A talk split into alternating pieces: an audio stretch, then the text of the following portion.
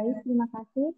Selanjutnya ada sambutan dari Dekan Fakultas Peternakan Unwiku yang sekaligus akan membuka acara webinar pada sore hari ini. Kepada Bapak Doktor Insinyur Doktor Sarwanto M P dipersilakan. Terima kasih kepada pembawa acara Bu Yanita. Sebelum saya membuka sambutan, sekali lagi saya menyampaikan permohonan maaf yang sebesar-besarnya baik kepada narasumber maupun kepada seluruh peserta bahwa acara ini tidak bisa berjalan dengan semestinya. Yang harusnya kita bisa laksanakan jam tiga tepat, namun adanya teknis kendala yang tidak kita perhitungkan, sehingga acara ini berjalan menjadi jam setengah empat. Sekali lagi, kami menyampaikan permohonan maaf bahwa kami pada kesempatan ini belum bisa memberikan sesuatu yang terbaik yang sudah kami siapkan dalam waktu yang lama. Bismillahirrahmanirrahim. Assalamualaikum warahmatullahi wabarakatuh. Selamat sore dan salam sejahtera untuk kita semua. Bapak, Ibu, Saudara, peserta webinar yang kami hormati dan kami muliakan, kami menyampaikan terima kasih bahwa pada sore hari ini telah bergabung bersama kami. Kami juga menyampaikan penghargaan dan terima kasih kepada yang pertama, senior saya waktu kuliah di Fakultas Peternakan U N S U R, Saudara Doktor Mulyoto Pangestu. Selamat malam Pak Mul. Nah, kelihatannya sehat dan sukses selalu Mas Mul. Ya. Alhamdulillah. Uh, tidak, kira-kira lebih dari tiga puluh tahun kita tidak pernah ketemu karena Pak Mul sudah di Australia, tapi awet muda Pak. Saya dan saya di Indonesia malah kelihatan lebih tua kelihatannya. Selamat malam, terima kasih Pak Mun. Yang kedua, kami juga sampaikan penghargaan dan terima kasih kepada sahabat saya ini di Pasca Sarjana I P B, Saudara Doktor Bambang Web. Hmm, selamat sore Mas Bambang. Selamat sore. Nah, kelihatannya Mas Bambang ini tambah makmur dan bahagia ini. Uh, beliau selain sebagai dekan Fakultas Peternakan dan Pertanian Universitas Diponegoro, Pak Bambang ini dari dulu sudah terkenal sebagai pengusaha ini. Setahu saya ada pengusaha feedlot, pengusaha ayam, pengusaha pakan ternak, mungkin sekarang sudah jadi pengusaha martabak. Mungkin, gitu, saya tidak tahu nanti pengalamannya ya Pak Bambang bisa disampaikan ke para peserta. Eh. Bapak, Ibu, Saudara yang kami hormati, pada kesempatan yang berbahagia ini, marilah kita panjatkan puji syukur kehadirat Allah Subhanahu wa Ta'ala, bahwa pada sore hari ini kita dapat melaksanakan webinar mengenai komparasi feedlot Indonesia versus Australia yang diselenggarakan dalam rangka Dies Natalis Fakultas Peternakan Universitas Wijaya Kusuma Purwokerto yang ke tiga puluh dua. Perlu Bapak Ibu Saudara diketahui bahwa Fakultas Peternakan Universitas Wijaya Kusuma Purwokerto berdiri sejak dua Juni tahun seribu sembilan ratus delapan puluh delapan yang didirikan oleh almarhum Profesor Januar yang juga merupakan pendiri Fakultas Peternakan U N S U D Purwokerto. Kami berharap kegiatan webinar ini dapat berjalan dengan lancar dan dapat menambah pengetahuan dan wawasan kita semua. Untuk menutup sambutan, saya akan menyampaikan pantun yang sangat sederhana ini. Dari Tanah Lot terus menyeberang, dari Bali ke Banyuwangi lautnya bagai permata. Industri feedlot harus berkembang di bumi pertiwi Indonesia tercinta. Sekian, terima kasih. Wassalamualaikum warahmatullahi wabarakatuh. Acara saya kembalikan kepada Saudara Yanita. Terima kasih. Ya, terima kasih Pak Dekan. Baiklah Bapak Ibu, kita sampai di acara inti, yaitu penyampaian materi dari para narasumber dan sesi diskusi akan dipandu oleh moderator kita, Bapak Insinyur Supranoto M P. Beliau lahir di Kebumen tanggal dua puluh empat Februari tahun seribu sembilan ratus enam puluh delapan. Riwayat pendidikan, tahun seribu sembilan ratus delapan puluh enam sampai seribu sembilan ratus sembilan puluh dua, lulus insinyur dari Fakultas Peternakan Universitas Jenderal Sudirman Purwokerto. Kemudian tahun seribu sembilan ratus sembilan puluh sembilan sampai dua ribu dua, lulus dari Magister Pertanian Program Pascasarjana Fakultas Peternakan Universitas Gajah Mada. Sekarang beliau menjabat sebagai Ketua Program Studi Peternakan Fakultas Peternakan Universitas Wijaya Kusuma Purwokerto. Kepada Bapak Supranoto dipersilakan. Terima kasih Bu Yanita. Selamat sore semuanya. Salam sejahtera untuk kita semua. Saya tidak tahu, ternyata disebutkan itu tanggal lahir saya. Nggak minta, tapi ya enggak apa-apa lah ya. Terima kasih Bapak Ibu semuanya yang tergabung sebagai partisipan pada kegiatan live webinar Fakultas Peternakan Unwiku.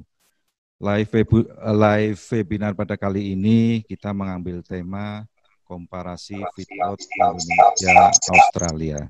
Karena ini saya kira merupakan tema yang sangat menarik. Jadi kita tahu ya kalau di Australia G D P-nya itu lebih tinggi dari Indonesia. Tapi nyatanya kalau impor sapi pasti dari Australia. Yang kalau kita logikakan itu biaya pemeliharaan, biaya produksi lebih tinggi. Tapi ternyata Indonesia ngambilnya tetap dari Australia. Jadi ini nanti menjadi bahasan yang sangat menarik. Uh, untuk yang pertama saya ucapkan banyak terima kasih kepada Unwiku, dalam hal ini Bapak Rektor yang sudah mensupport kami membelikan fasilitas jaringan. Terima kasih Bapak Rektor. Kemudian juga terima kasih kepada Bapak Dekan Fakultas Peternakan yang sudah memberikan ruang dan tempat yang sangat luas buat kami program studi untuk mengadakan kegiatan live webinar ini. Kemudian yang ketiga, saya mengucapkan menghaturkan banyak terima kasih ini kepada Pak Bambang, kemudian juga kepada Pak Mulyoto Pangestu yang ada di Melbourne. Selamat malam Mas Mulyoto ini. Selamat sore juga untuk Pak Bambang. Kemudian saya apresiasi sekali kepada Bapak Ibu yang sekarang sedang bergabung di Zoom Meeting sebagai partisipan kegiatan ini. Juga terima kasih kepada para penonton yang barangkali sekarang sedang menonton live on uh, streaming YouTube di Fakultas Peternakan Unwiku Channel. Sebelum kita masuki ke acara inti pemaparan dari narasumber, ini kami sampaikan tata cara atau aturan main untuk live webinar kali ini. Jadi Bapak Ibu perlu, perlu diketahui eh, untuk kegiatan ini kita menggunakan fasilitas Zoom Meeting untuk kapasitas lima ratus. Jadi kita semua sebagai partisipan, kemudian kita narasumber itu sebagai panelis, kemudian Bapak Ibu itu sebagai attendant. Jadi kalau Bapak Ibu lihat di smartphone ataupun laptop Bapak Ibu, di sebelah kiri mungkin ada chat, kemudian di tengah ada raise hand, kemudian di sebelah kanan ada Q and A, question and answer. Jadi nanti Bapak Ibu kalau mengajukan pertanyaan bisa melalui yang Q and A. Jadi nanti semua panelis bisa melihat. Saya kira, saya kira itu fasilitas yang ada. Jadi untuk diskusi pada seminar webinar live webinar pada kali ini ini kita menggunakan sistem eh, panel. Jadi nanti narasumber yang pertama menyampaikan, kemudian dilanjutkan dengan narasumber kedua, kemudian kita lanjutkan ke session yang kedua. Jadi ada dua session, session pemaparan, kemudian session diskusi. Jadi seperti itu. Nanti pada saat pembicara memberikan pemaparan, nanti dari kami, dari host, co-host membantu untuk membuka untuk kesempatan Q and A, kemudian begitu seterusnya untuk pembicara yang kedua. Nanti setelah selesai langsung dilanjutkan dengan diskusi. Saya kira itu aturan ma ma mainnya. Jadi yang selanjutnya saya juga berterima kasih sekali ini kepada seluruh peserta. Jadi sebagai attendant ini saya melihat banyak sekali yang sudah bergabung dari dari Indonesia Barat sampai Indonesia Timur. Kalau kita lihat di sini ada dari UNSIA, kemudian ada dari Universitas Papua. Terima kasih ini. Kemudian dari teman-teman ini banyak sekali ya, dari Undana, kemudian dari Samratulangi. Ini merupakan uh, kebahagiaan buat kami. Bapak Ibu sudah bergabung. Kemudian ada dari Puslit Bioteknologi Lipi. Barangkali ini koleganya Mas Mul mungkin ini. Jadi terima kasih sekali kepada Bapak Ibu yang sudah bergabung. Ini merupakan kehormatan ya, kebahagiaan buat kami. Bapak Ibu sudah berkenan untuk meluangkan waktu bergabung pada acara live webinar pada sore hari ini. Saya kira kita langsung saja masuk kepada sesi pemaparan dari narasumber. Jadi yang pertama ini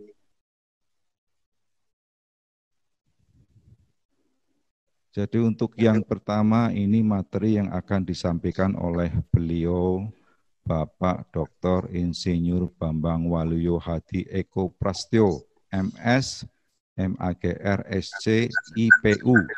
Kalau saya juga sering dengar dari Pak Dekan ini sebutannya adalah Pak Bambang Web ya, terkenalnya Pak Bambang Web. Ini saat ini menjabat sebagai Dekan Fakultas Peternakan dan Pertanian Undip. Jadi untuk riwayat pendidikan, lulus S satu itu tahun delapan puluh delapan di Undip, bidang studi peternakan, tahun sembilan puluh dua S dua di I P B, tahun dua ribu satu S dua juga di University of the Rikyus, Japan, kemudian tahun dua ribu delapan S tiga di Institut Pertanian Bogor. Kemudian kalau kita lihat, ini dari uh, kegiatan organisasi banyak ya, jadinya kalau kita lihat C V-nya nanti bisa kita share ke Bapak Ibu. Jadi ini C V dari beliau. Jadi Bapak Ibu ketahui kalau sekarang mungkin kalau Bapak Ibu tahu yang sedang viral di YouTube itu mungkin Bapak Ibu kenal ya. Jadi ada uh, si Wowi Mardigu ya, kalau Bapak Ibu kenal itu ya. Jadi dia mengatakan dirinya sebagai uh, work to talk. Jadi orang yang punya pengalaman yang berbicara. Karena dia memang menarik uh, kalau berbicara, karena memang basic ilmunya adalah ilmu uh, geopolitik dan geostrategi. Jadi sangat menarik. Tapi kalau saya melihat tanpa melihat uh, latar belakang ilmunya, jadi ini Pak Bambang juga saya kira sangat menarik nanti. Jadi beliau uh, di samping sebagai akademisi, ilmuwan, beliau juga sebagai praktisi. Jadi sebagai praktisi saya kira sangat mudah kalau beliau itu menjadi motivator bisnis. Jadi untuk lebih jelasnya kita dengarkan saja pemaparan beliau. Waktu sepenuhnya saya persilakan kepada Pak Bambang. Waktunya maksimal tiga puluh menit Pak Bambang. Jadi nanti sampai jam empat dua puluh. Terima kasih nih kesempatannya uh, untuk bisa mengisi acara di acara ini, luar biasa ini. Uh, saya Presid, pada Pak Dekan Unwiku, juga Pak Suprananto, Soal Panitia berserta tim, dan narasumber dari Australia nih, Pak Mulyoto. Selamat sore ya. Pak Mulyoto. Eh, selamat sore Pak Bambang. Salam kenal Pak Mulyoto. Oke. Okay. Nah, ternuhun, ini izinkan saya ini mengisi acara ini karena diundang Pak Doso ini sobat saya. Ini nanti kalau kurang berkenan ya mohon maaf ini Pak Doso. Jadi gini, eh, saya dimintai untuk mengisi acara, topiknya ini adalah komparasi feed plot yang ada Indonesia dan Australia. Nah, saya ingin cerita banyak yang kondisi feedlot eh, di Indonesia, Pak eh, Mulyoto, barangkali nanti kita bisa sharing ya, gitu ya.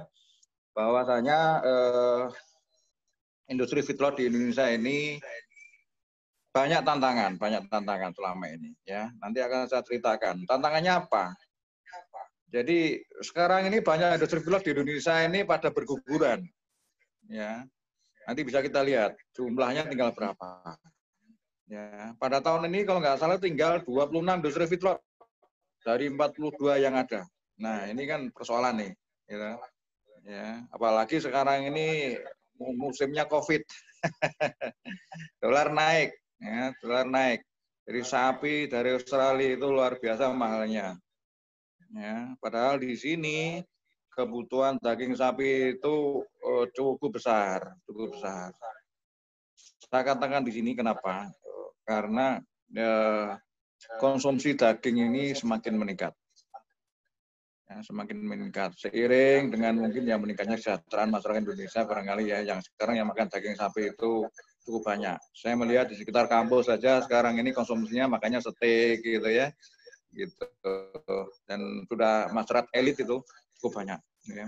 Justru kalangan menengah ini eh, konsumsi dagingnya sangat tinggi, yang milih ada daging sapi milih-milihnya ini ya. Di sisi lain eh, apa namanya pasokannya kurang. Kita lihat sebetulnya kalau kita lihat populasi dari tahun ke tahun ini meningkat, cuma meningkatnya nggak banyak ya.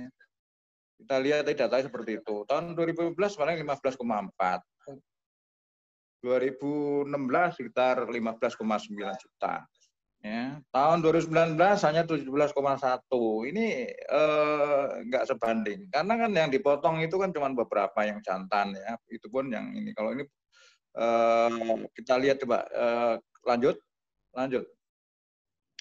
Monggo lanjut. Eh, baik, kita lihat. Eh, itu data eh, proyeksi pertumbuhan konsumsi dan produksi daging sapi.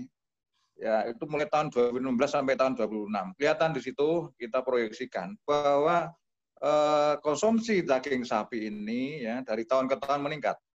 Sedangkan produksi eh, daging nasional ini jauh lebih rendah ya.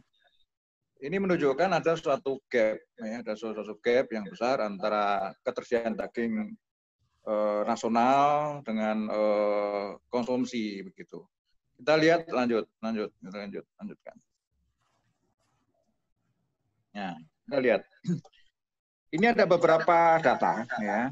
Jadi, memang datanya eh, agak banyak karena sumbernya juga banyak. Itu dari B P S, ada dari Dirjen, kelihatan. Di situ, namun secara garis besar bahwa eh, produksi dalam negeri itu untuk menyumbang daging itu hanya lima puluh koma lima persen, kelihatan di situ.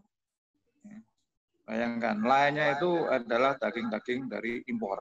Belum termasuk ini ditopang oleh daging eh, kerbau dari India. Mulai tahun dua ribu enam belas, dua ribu enam belas kita sudah mulai impor daging kerbau dari India. Jadi ini menunjukkan bahwa eh, produksi daging nasional jelas sangat kurang. Ini menunjukkan. Dan tadi permasalahan juga banyak feedlot-feedlot yang oh, berguguran. Kita lihat. Lanjut, kita lihat, lanjut. Nah, lanjut. Lalu, nah ini kita lihat akibat uh, ketersediaan yang kurang tadi, ini produksi daging yang nasional yang kurang tadi, harga daging tentunya juga uh, meningkat tajam, ya, meningkat tajam. Dan ini uh, termasuk di tingkat dunia. Daging sapi di Indonesia ini harganya cukup tinggi, cukup tinggi. Kita lihat di, uh, di sana itu ya, paling tinggi di antara uh, beberapa negara-negara tetangga ya, tetangga. Itu uh, di Malaysia aja harganya nggak sampai uh, seratus ribuan, ya. Di bawah seratus ribu di Malaysia nih. Indonesia pasti di atas seratus ribu. Sedangkan daging impor, ya, apalagi eh, kebo, daging kerbau India itu sangat murah sekali. Dijual di sini rata-rata di angka tujuh puluh ribuan. Ya, kalau dari negara asalnya tentunya sudah di bawah tujuh puluh. Ya, ini yang eh, keberadaan kita bersama. Lanjut. Nah, dulu waktu dirjennya Pak Suhaji, dirjen peternakan Pak eh, Suhaji waktu itu, itu pernah uh, bercerita. Ini saya masih ingat karena sebelum meninggal beliau itu pernah diskusi dengan saya. Sebetulnya konsep yang ideal, peternakan rakyat itu sebagai tulang punggung itu paling tidak sembilan puluh persen lah. Impor sapi bakalan ya itu sebetulnya hanya sebagai pendukung itu sekitar delapan sampai sembilan. Impor daging idealnya ya satu sampai dua persen. Tapi kenyataannya tadi itu hampir lima puluh persen. Berarti ini kan kurang ideal. Ini ya. Ini yang perlu kita perhatikan. Monggo lanjut. Lanjut. Lanjut. Nah, masalahnya bahwa produksi daging lokal ini ya, tentunya sudah tidak mampu memenuhi kebutuhan daging nasional. Lanjut. Ya. Nah, ini menunjukkan bahwa kinerja agrobisnis sapi potong di Indonesia ini masih lemah. Ya. Seperti kita lihat bersama. Lanjut. Ya, lanjut. Ya. Pola budidayanya, pola budidaya sapi potong di Indonesia itu masih seperti itu. Ya. Masih belum maksimal. Ya, kita lihat, kita ada di sana, ada suatu perbedaan menyolok. Itu gambar atas itu. Peternak rakyat kita ya masih seperti itu. Ya, jauh dibanding dengan industri feedlot yang sebelah bawahnya itu adalah industri feedlot yang sudah memiliki S O P yang bagus. Ya. Ini menunjukkan bahwa eh, ada suatu ketimpangan, ada suatu ketimpangan metode budidaya. Ya, budidaya. Padahal kalau kita lihat, peternak rakyat ini itu hampir sembilan puluh delapan persen. Ya. Feedlot itu cuman berapa ya? Kita lihat, kita lihat coba ya. Lanjut. Nah, ini kita lihat. Ini adalah pemain-pemain feedlot yang saat ini, yang tadi saya sebut sudah banyak yang berguguran, itu tinggal dua puluh enam itu. Mungkin oleh yang mendengar itu mungkin ada yang ter, belum tercatat, mungkin boleh protes itu. Mungkin kalau ada pendengar dari feedlot, pemain-pemain feedlot di Indonesia yang belum belum tercatat di situ boleh protes, atau yang atau mungkin yang masih settle, nanti silakan eh, Pak saya belum masuk di itu. Tapi saya catat ini data yang ada di Gapus Pindo itu masih di angka dua puluh enam feedlot. Dari empat puluh dua menjadi dua puluh enam, hampir lima puluh persen berguguran. Ya. Ini satu masalah, satu masalah besar. Ya. Kita lihat, lanjut. Nah, lanjut, naik lagi, lagi naik, naik, naik. Nah, kita lihat. Nah, kita lihat itu. Dari dua puluh enam feedlot,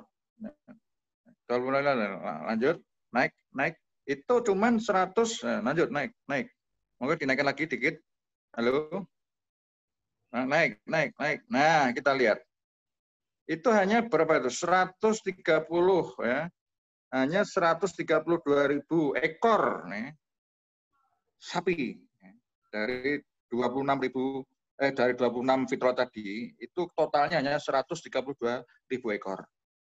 Ini kalau kita hitung, kita persentasi dari tujuh belas juta itu hanya berapa persen jumlahnya. Dan ini kebanyakan paling besar di Lampung, di Lampung, ya. Kemudian Sumatera Utara, ya.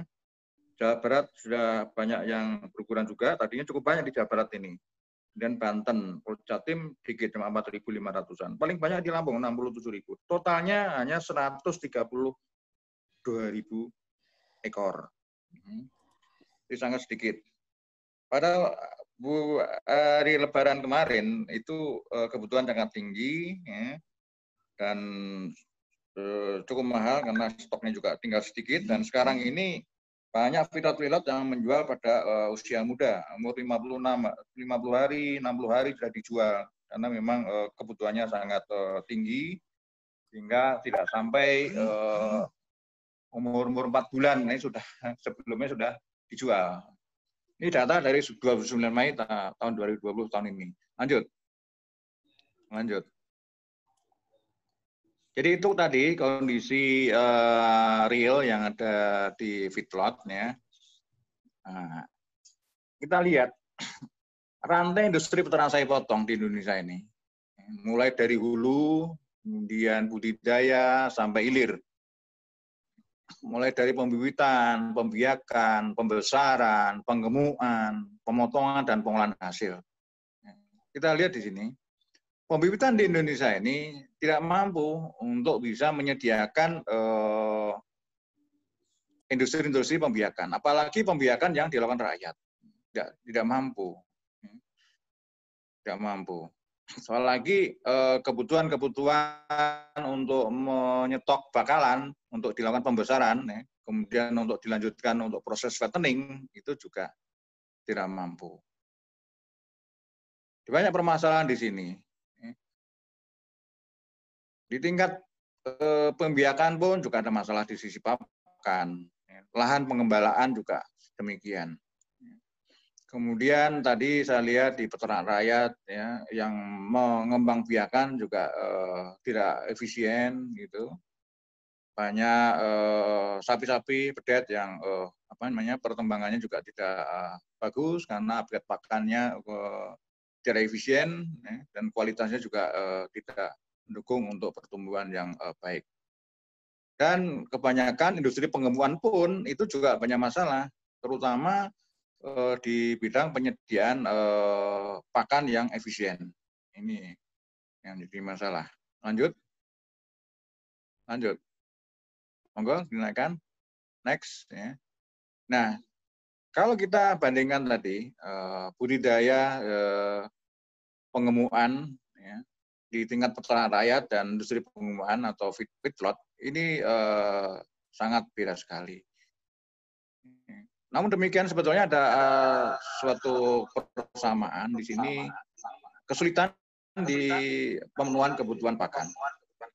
Ini masalah. Nah, lanjut. Next. Nah, kami menyebut di sini uh, beberapa ketersediaan apa, kendala pengembangan feedlot di Indonesia ini ada beberapa permasalahan. Yang pertama adalah ketersediaan sapi bakalan ini sangat rendah. Kemudian harga sapi bakalan ini masih tinggi.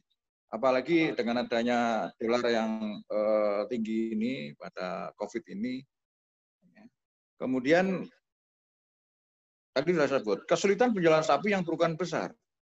Sebetulnya yang diinginkan itu seperti itu. Tapi karena kebutuhan konsumen ini juga sangat mendesak, maka banyak feedlot-feedlot yang menjual pada kondisi Uh, masih dikemukan pada uh, umur muda, sekitar lima puluh sampai enam puluh hari. Kemudian kompetisi bahan pakan tambahan yang berbasis limbah ini masih ketat. Kita lihat, untuk mencari onggok aja sangat sulit kalau di Indonesia. Kemudian juga bekatul, itu ini kan uh, sangat, sangat sulit. Apalagi suplemen-suplemen yang sifatnya sumber protein, kita masih impor. Seperti bugil kedelai ini uh, masih impor. Dengan adanya dolar yang tinggi, otomatis eh, harga daripada eh, bugil kedelai sebagai suplemen protein juga akan eh, semakin tinggi. Kemudian, karena tadi kurangnya suplai, maka pemotongan-pemotongan betina ini tidak bisa kita hindari lagi. Nah, ini tentunya akan mendistorsi pasar. Lanjut, naik. Nah, pusat stok, pusat stok feeder atau bakalan ini belum tersedia di Indonesia, belum tersedia. Nah, kewajiban sekarang ini feeder-feederat untuk eh, membudidayakan antara sapi pembiakan, ya, pembiakan dengan eh, untuk dikemukan itu perbandingan satu lima itu juga sangat berat. Jadi kalau impor lima eh, feeder, yang satu itu adalah uh, indukan, ini juga sangat berat. Ini banyak dikeluhkan oleh teman-teman dari uh, feedlotter. Ya. ya, memang uh, kita sangat kesulitan di dalam uh, mencari uh, stok uh, feeder. Ini juga masalah. Kemudian ketersediaan dan logistik pakan juga masih rendah. Nah, tadi saya sebutkan bahan pakan sumber protein yang berkualitas ini juga masih impor. Ya. Jadi, sehingga ini feed cost-nya juga masih tinggi. Kalau feed cost tinggi, otomatis kita lemah di daya saing, sehingga kita uh, tidak bisa bersaing dengan produk-produk uh, impor. Lanjut. Nah, kalau uh, kembali ke sumber bakalan kita, kalau kita, uh, dari feedlot ini mengambil sapi-sapi lokal, seperti sapi Bali, P O, S O, peranakan Eva jantan, peranakan limosin, perenang semental, Ini sangat kesulitan. Ya, mengapa? Karena keseragaman potensi genetiknya juga rendah. Sehingga kalau ada keragaman, sehingga ada keragaman dalam proses produksi. Ini juga eh, memicu ketidakefisienan di dalam budidaya. Kalau misalnya eh, menggunakan eh, sumber bakalan dari sapi-sapi lokal yang diambil dari rakyat. Nah, oleh karena itu para importer ini sampai saat ini ya masih mengandalkan sapi bakalan impor, baik dari feeder, bull, heifer, cows, ya, yang tentunya tadi saya katakan semakin mahal seiring naik dolar. Gitu. Ini permasalahan-permasalahan yang ada, ya, tantangan-tantangannya seperti itu. Sehingga uh, saya bisa menyimpulkan uh, pada kesempatan ini, ya, karena waktunya juga terbatas, ya, jam empat dua puluh, nah, jadi ini. Maka saya bisa menyimpulkan dan sekaligus juga merekomendasikan Indonesia perlu menyiapkan pusat-pusat stok bahan baku sapi bakalan. Ini sangat penting. Selama ini tidak ada. Jadi kalau feedlot mencari bahan baku sapi bakalan kemana itu juga masih bingung. Tadi saya katakan kalau mau ngambil dari bakalan-bakalan dari rakyat keragamannya sangat tinggi. Ini juga tidak efisien. Ini yang kedua.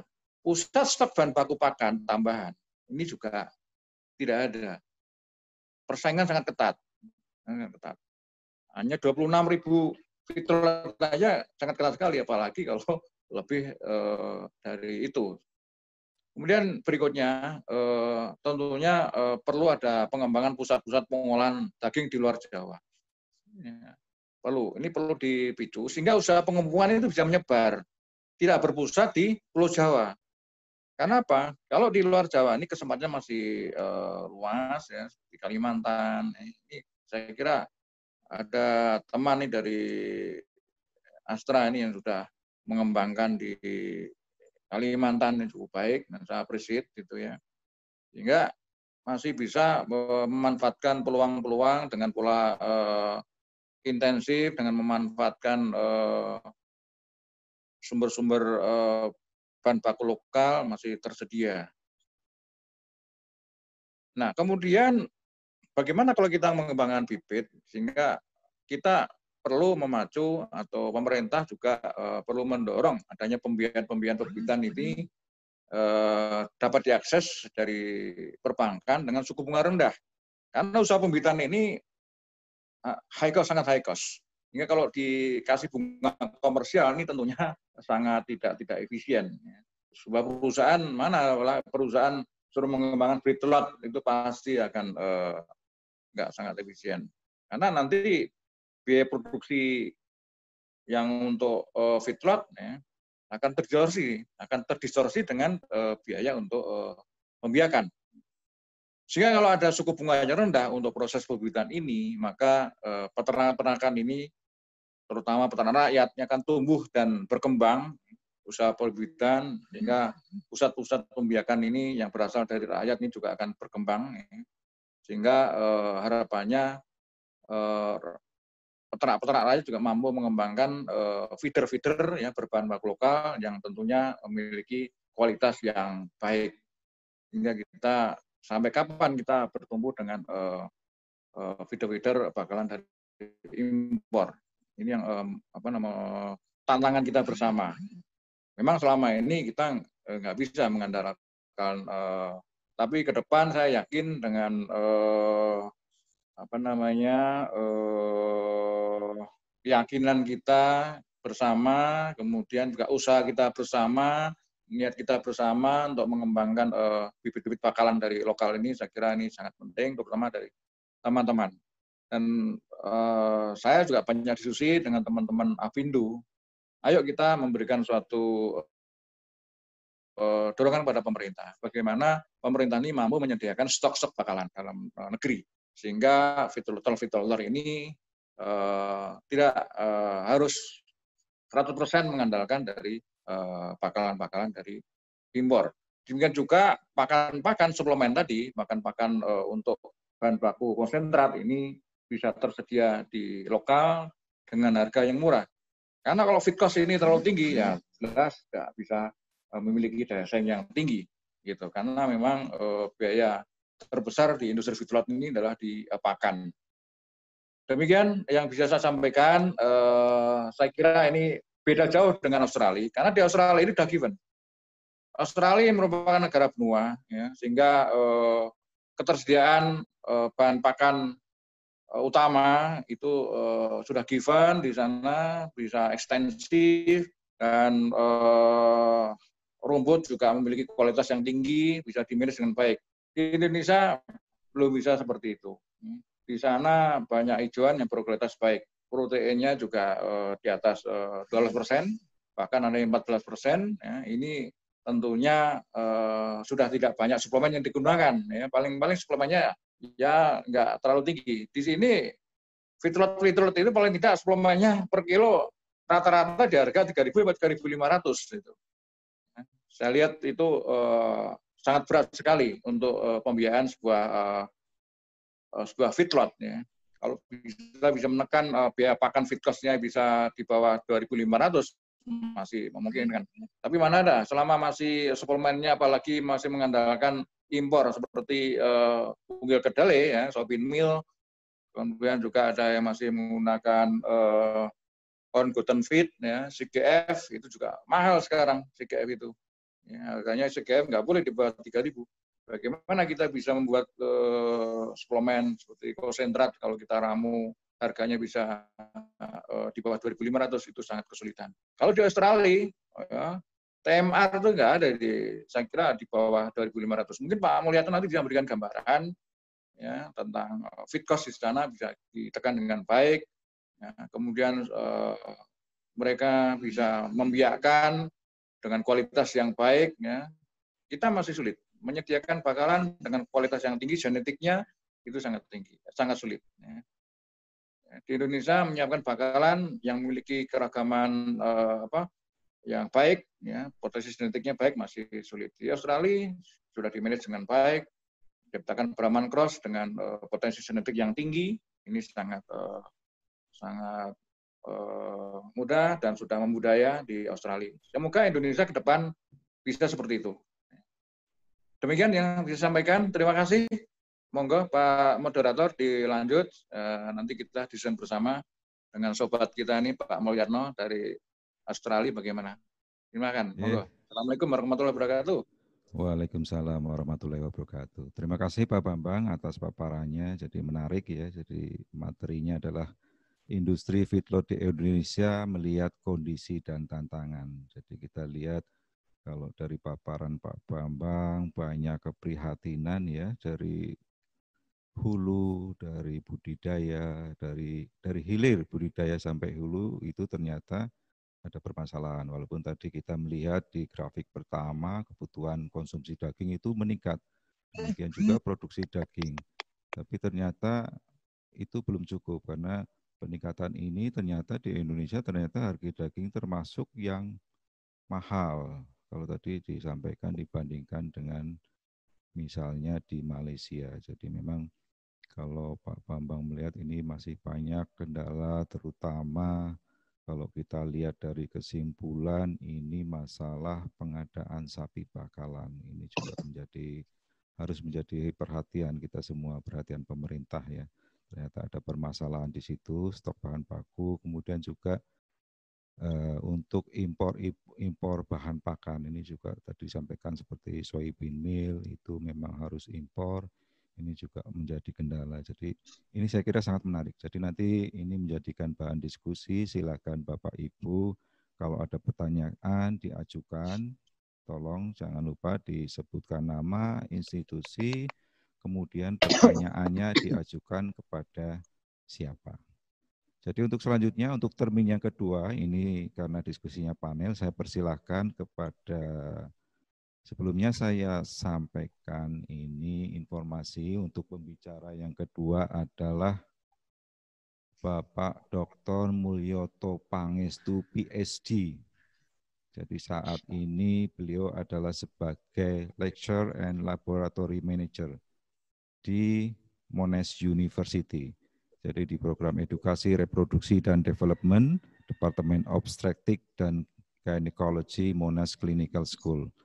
Jadi ini beliau saat ini kita coba lihat untuk untuk uh, riwayat hidupnya. Ini sebenarnya sebentar, saya bisa saya share.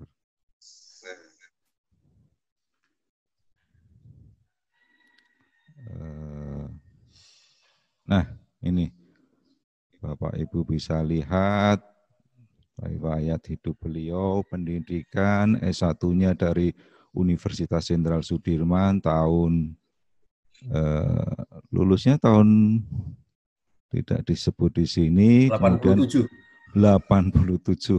Kemudian melanjutkan mendapatkan Grand Master of Reproductive Science di Monash University tahun sembilan puluh delapan, kemudian mendapat gelar P H D di Monash University tahun dua ribu tiga.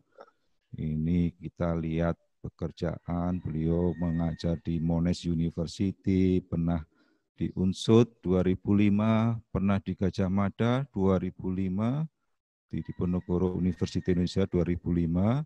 Beliau juga menjadi konsultan. Ini yang pertama di P T Dipa Parmalat, banyak sekali. Ini nanti Bapak Ibu kalau lihat ke belakang banyak sekali ini. Jadi bisa nanti kalau berkenan kita share untuk Bapak Ibu. Jadi yang kita tahu, memang saya pernah ketemu Mas Mul ya, saya biasa enaknya manggilnya Mas Mul waktu di Makassar. Jadi pada waktu itu ada seminar Hiferi. Jadi seminarnya ini Himpunan Infertilitas dan Reproduksi Indonesia. Jadi kumpulan dokter-dokter P O G I yang konsultan infertilitas. Saya waktu itu tidak tahu, ternyata Mas Mul di sana itu sebagai pembicara. Jadi wow, saya bangga sekali ya sebagai adik kelas. Saya, saya tidak tahu harusnya siapa yang berbicara di hadapan mereka. Ternyata malah Mas Mul ya. Jadi tapi kali ini kita tidak akan mendaulat beliau untuk berbicara masalah infertilitas ya. Misalnya seperti P C O S, nggak nyampe nanti otak saya Mas Mul kalau bicara tentang itu. Jadi karena saya melihat akhir-akhir ini, jadi di forum-forum resmi, di forum seminar, kemudian kemarin yang terakhir saya ikut halal bihalal untuk alumni Unsud, beliau selalu didaulat untuk berbicara masalah peternakan, terutama masalah sapi. Jadi saya kira ini sangat tepat beliau untuk kita daulat untuk berbicara masalah feedlot yang ada di Australia. Jadi kalau saya bayangkan kalau saya hadirkan feedlotter yang asli Australia, mungkin kita menerimanya agak susah. Harus membandingkan dengan apa yang tadi disampaikan oleh Pak Bambang. Jadi lebih baik kita terima matang saja ini. Mas Mul yang sebagai selalu update masalah peternakan, terutama sapi, biar Mas Mul yang membandingkan, kita yang mendengarkan. Saya, saya kira begitu Mas Mul. Saya persilahkan kepada Mas Mulyoto untuk uh, pemaparan materinya. Monggo Mas Mul, waktunya sama maksimal tiga puluh menit, jadi sampai jam empat, uh, jam lima kurang lima belas menit. Monggo Mas Mul.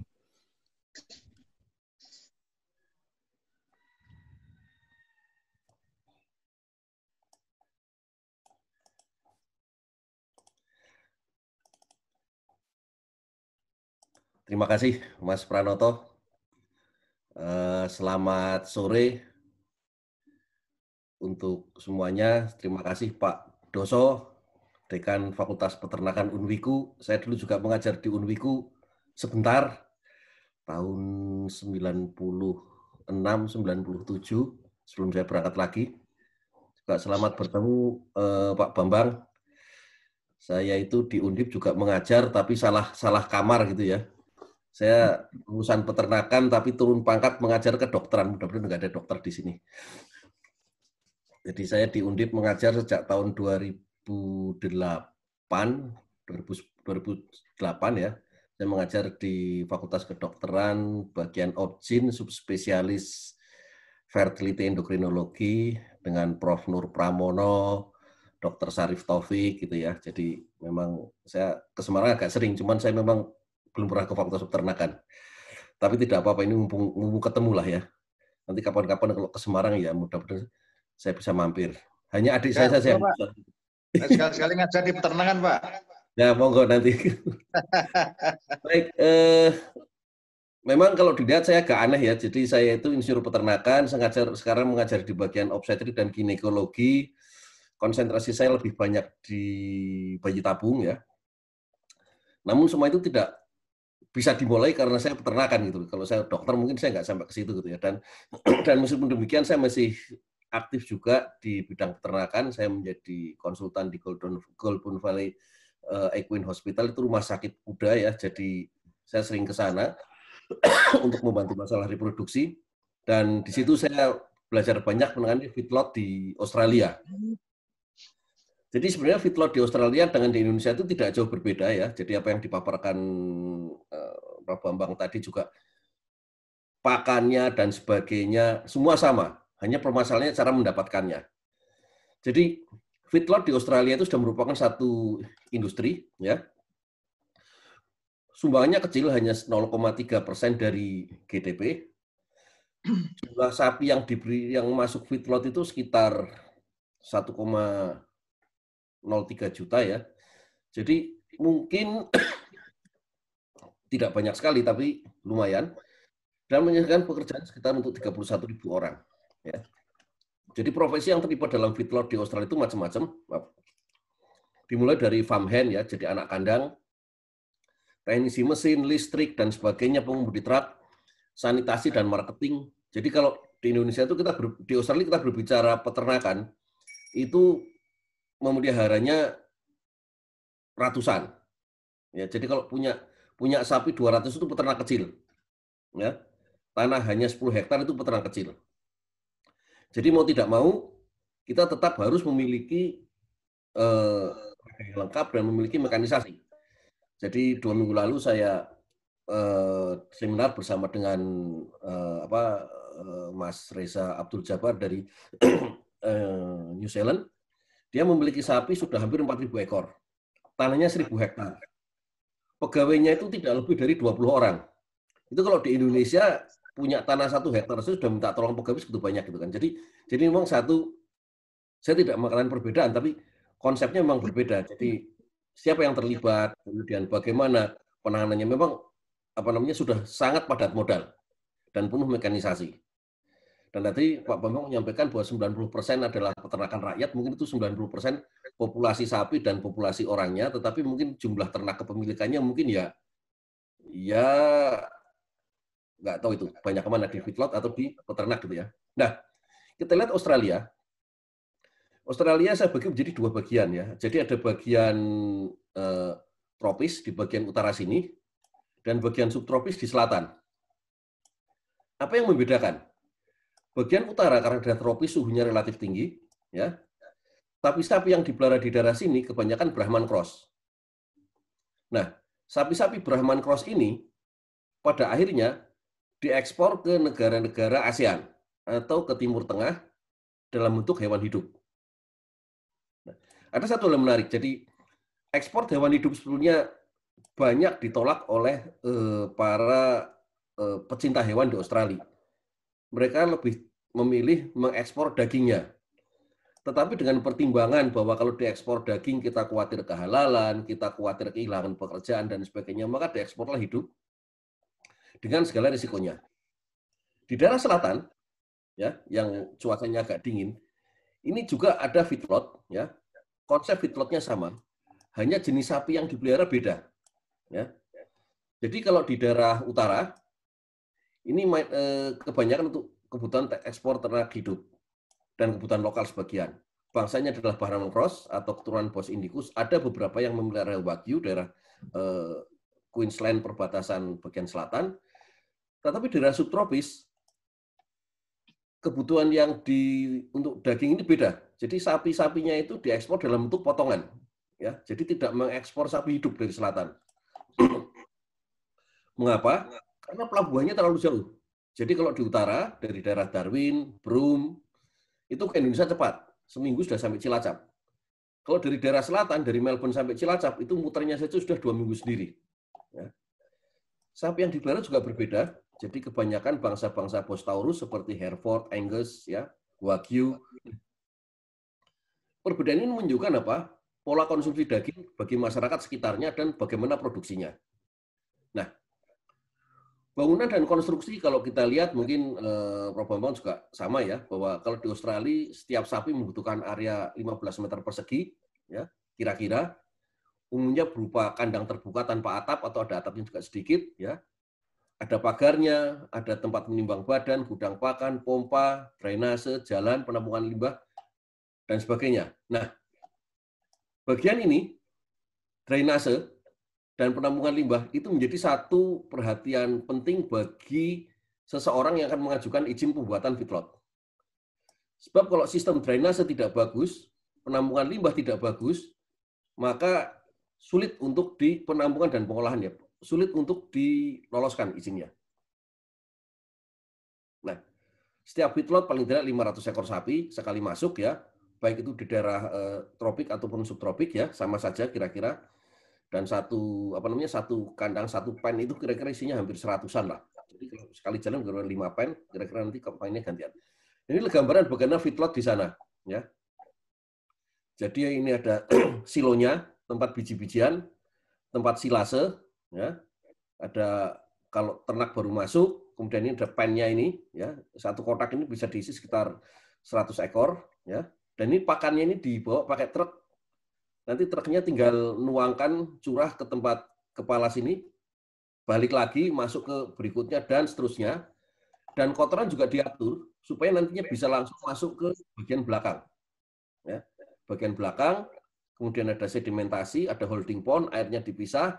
Kotoran yang padat diolah menjadi pupuk, kotoran cair biasanya disaring lagi, baru bisa dialirkan ke sungai atau dibuang ke irigasi. Nah, ini agak besar, kira-kira hampir sama, ya. Ada pond dan sebagainya. Nah, kalau dilihat dari udara, ini kira-kira demikian. Jadi ini adalah yang hampir sama modelnya. Jadi adalah eh, setiap pen, ada isinya sapi-sapi, ya. Ini saturan. Nah, ini ada nanti tempat pakannya sebelah sini. Dia dia jalan memberi pakan dari sini, truknya muter, balik lagi masuk ke gang satunya, terus dan seterusnya sampai semua rata. Jadi setiap hari diberi makan satu kali. Di belakang sana ada gudang tempat biji-bijian, kemudian ada pond untuk air dan sebagainya. Nah, ini merupakan satu persyaratan bagaimana kita membuat satu uh, feedlot di Australia. Nah, lalu pakannya seperti apa? Ya. Hijauan umumnya karena feedlot itu tanahnya kering, ya, jadi bukan bukan bukan di padang, maka biasanya diberi hay, silase, ya, atau rumput. Tapi rumputnya itu kadang bukan rumput dipotong, ya, seperti kita makan rumput gajah, rumputnya biasanya di padang itu, ya, sebelum masuk ke feedlot. Jadi ternak-ternak sebelum masuk feedlot itu biasanya mereka berada di paddock. Paddock itu tempat penggembalaan, ya, yang rumput, ya, rumput. Nanti sudah waktunya akan digemukan, baru digiring masuk feedlot, digemukan. Nah, ini permasalahan ini muncul ketika mereka mengekspor sapi ke Indonesia. Idealnya, sapi yang diekspor ke Indonesia itu baru diambil dari paddock, dari padang, langsung naik kapal. Idealnya. Tetapi apa? Mereka tidak mau rugi. Jadi sebelum naik kapal, masukkan feedlot dulu. Satu bulan. Maka ada pertambahan berat badan. Nah, ketika naik kapal, menurut pengakuan mereka selama perjalanan bisa ada kenaikan sekitar berapa persen lah gitu kan. Tetapi kenyataannya agak sulit sebab begitu turun kapal, ya, mereka kemudian turun lagi. Nah, inilah jenis pakannya. Nah, ketika masuk feedlot ada satu hal yang kita kejar yaitu compensatory gain. Compensatory gain adalah ketika sapi berada pada food deprivation, ya, kurang pakan selama beberapa hari selama sebelumnya, kemudian mendadak dikasih makan yang bagus. Maka pertambahan berat badan akan meroket, ya, hanya pada sampai saat tertentu saja. Nah, kalau sudah dia akan flat lagi. Nah, biasanya feedlotter itu mengejar pas naiknya tinggi, sebelum dia menjadi flat, segera dijual. Nah, ini yang terjadi dengan pengeksporan sapi-sapi yang ke Indonesia. Jadi mereka saat naik, dinaikkan kapal, di kapal mungkin masih naik sedikit, turun di pelabuhan di Indonesia, seandainya masuk ke feedlot lagi, maka sapi itu selamat karena tidak tidak ada perubahan pakan. Tetapi kalau sapi itu kemudian dibagikan ke peternak rakyat, maka bisa kita bayangkan tadi Prof Bambang sudah menyampaikan bahwa cari pakannya susah ini, apalagi kalau dibagikan ke rakyat, ya. Nah, ini ini yang perlu jadi pertimbangan juga.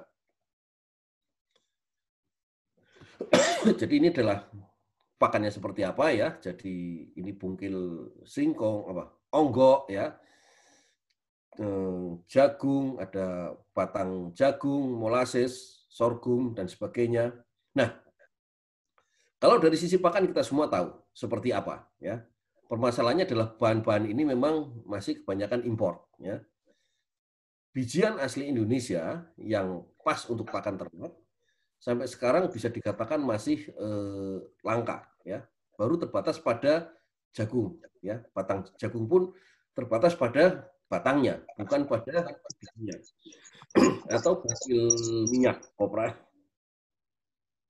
Nah, pemberian pakan biasanya dimulai dari kalau baru masuk ya starter diet itu biasanya hijauannya eh, masih ada ditambah eh, bijian, finishernya nanti hijauannya berkurang, bijian naik. Nah nanti kalau sudah baru eh, hampir sebagian besar bijian, hijauannya mulai dikurangi. Mengapa? Karena ini adalah karakteristik eh, feedlotter ya. Jadi pakan itu mengalami bypass kalau kita memberi makan ruminansia biasanya masuk apa hijauan itu masuk dalam rumen dicerna secara eh, mikrobial. Nah di sini karena bijian dia tidak masuk rumen tapi ada bisa bypass masuk ke bypass masuk ke perut berikutnya dan dicerna seperti monogastrik. Dari situ mereka akan menghasilkan energi lebih bagus, energinya dialihkan menjadi daging, menjadi lemak dan sebagainya. Disitulah mereka mendapatkan pertambahan berat badan yang relatif lebih cepat daripada kalau mereka diberi makan hanya hijauan saja.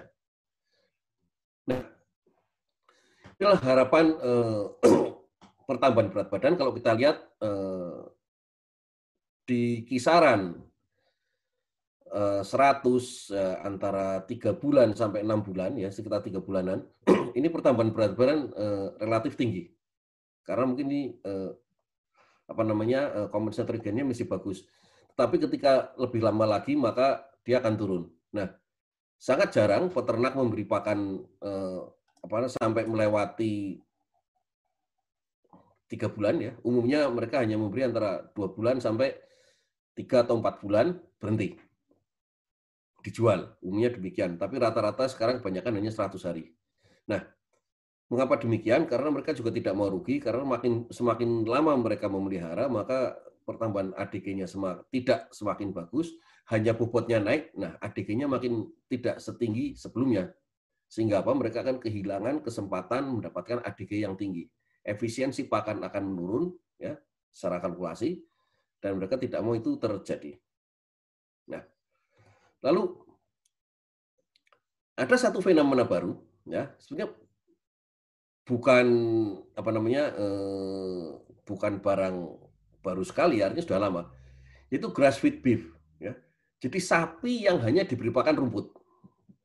Mungkin kita tahu bahwa pada sapi perah, ya, pada sapi perah yang namanya fill itu kan diberi pakan eh, rumput saja ya, jadi diberi pakan air susu, susu kemudian apa sampai umur enam bulan. Nah di sini sapi potong juga mulai diberi pakan hanya rumput saja. Mengapa? Karena ini adalah keinginan masyarakat.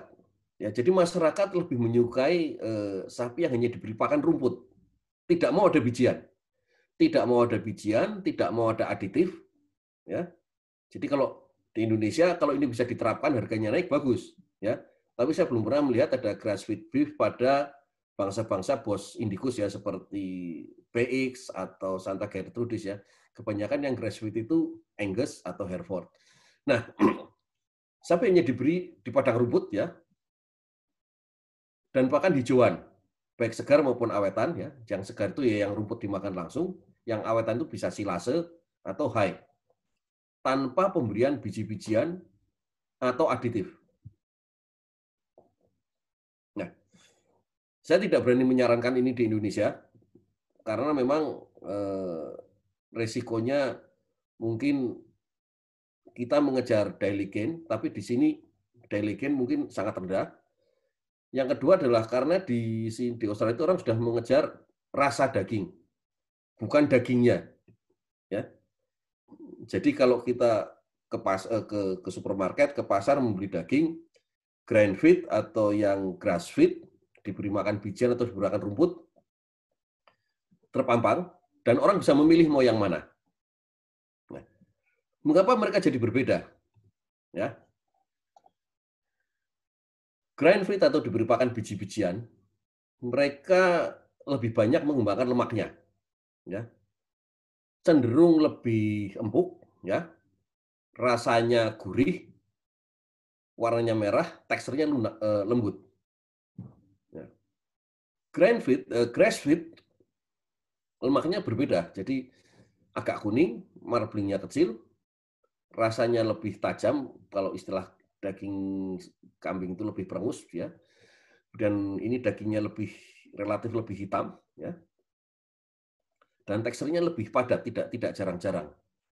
Nah, memang yang grass feed ini kandungan lemaknya lebih sedikit.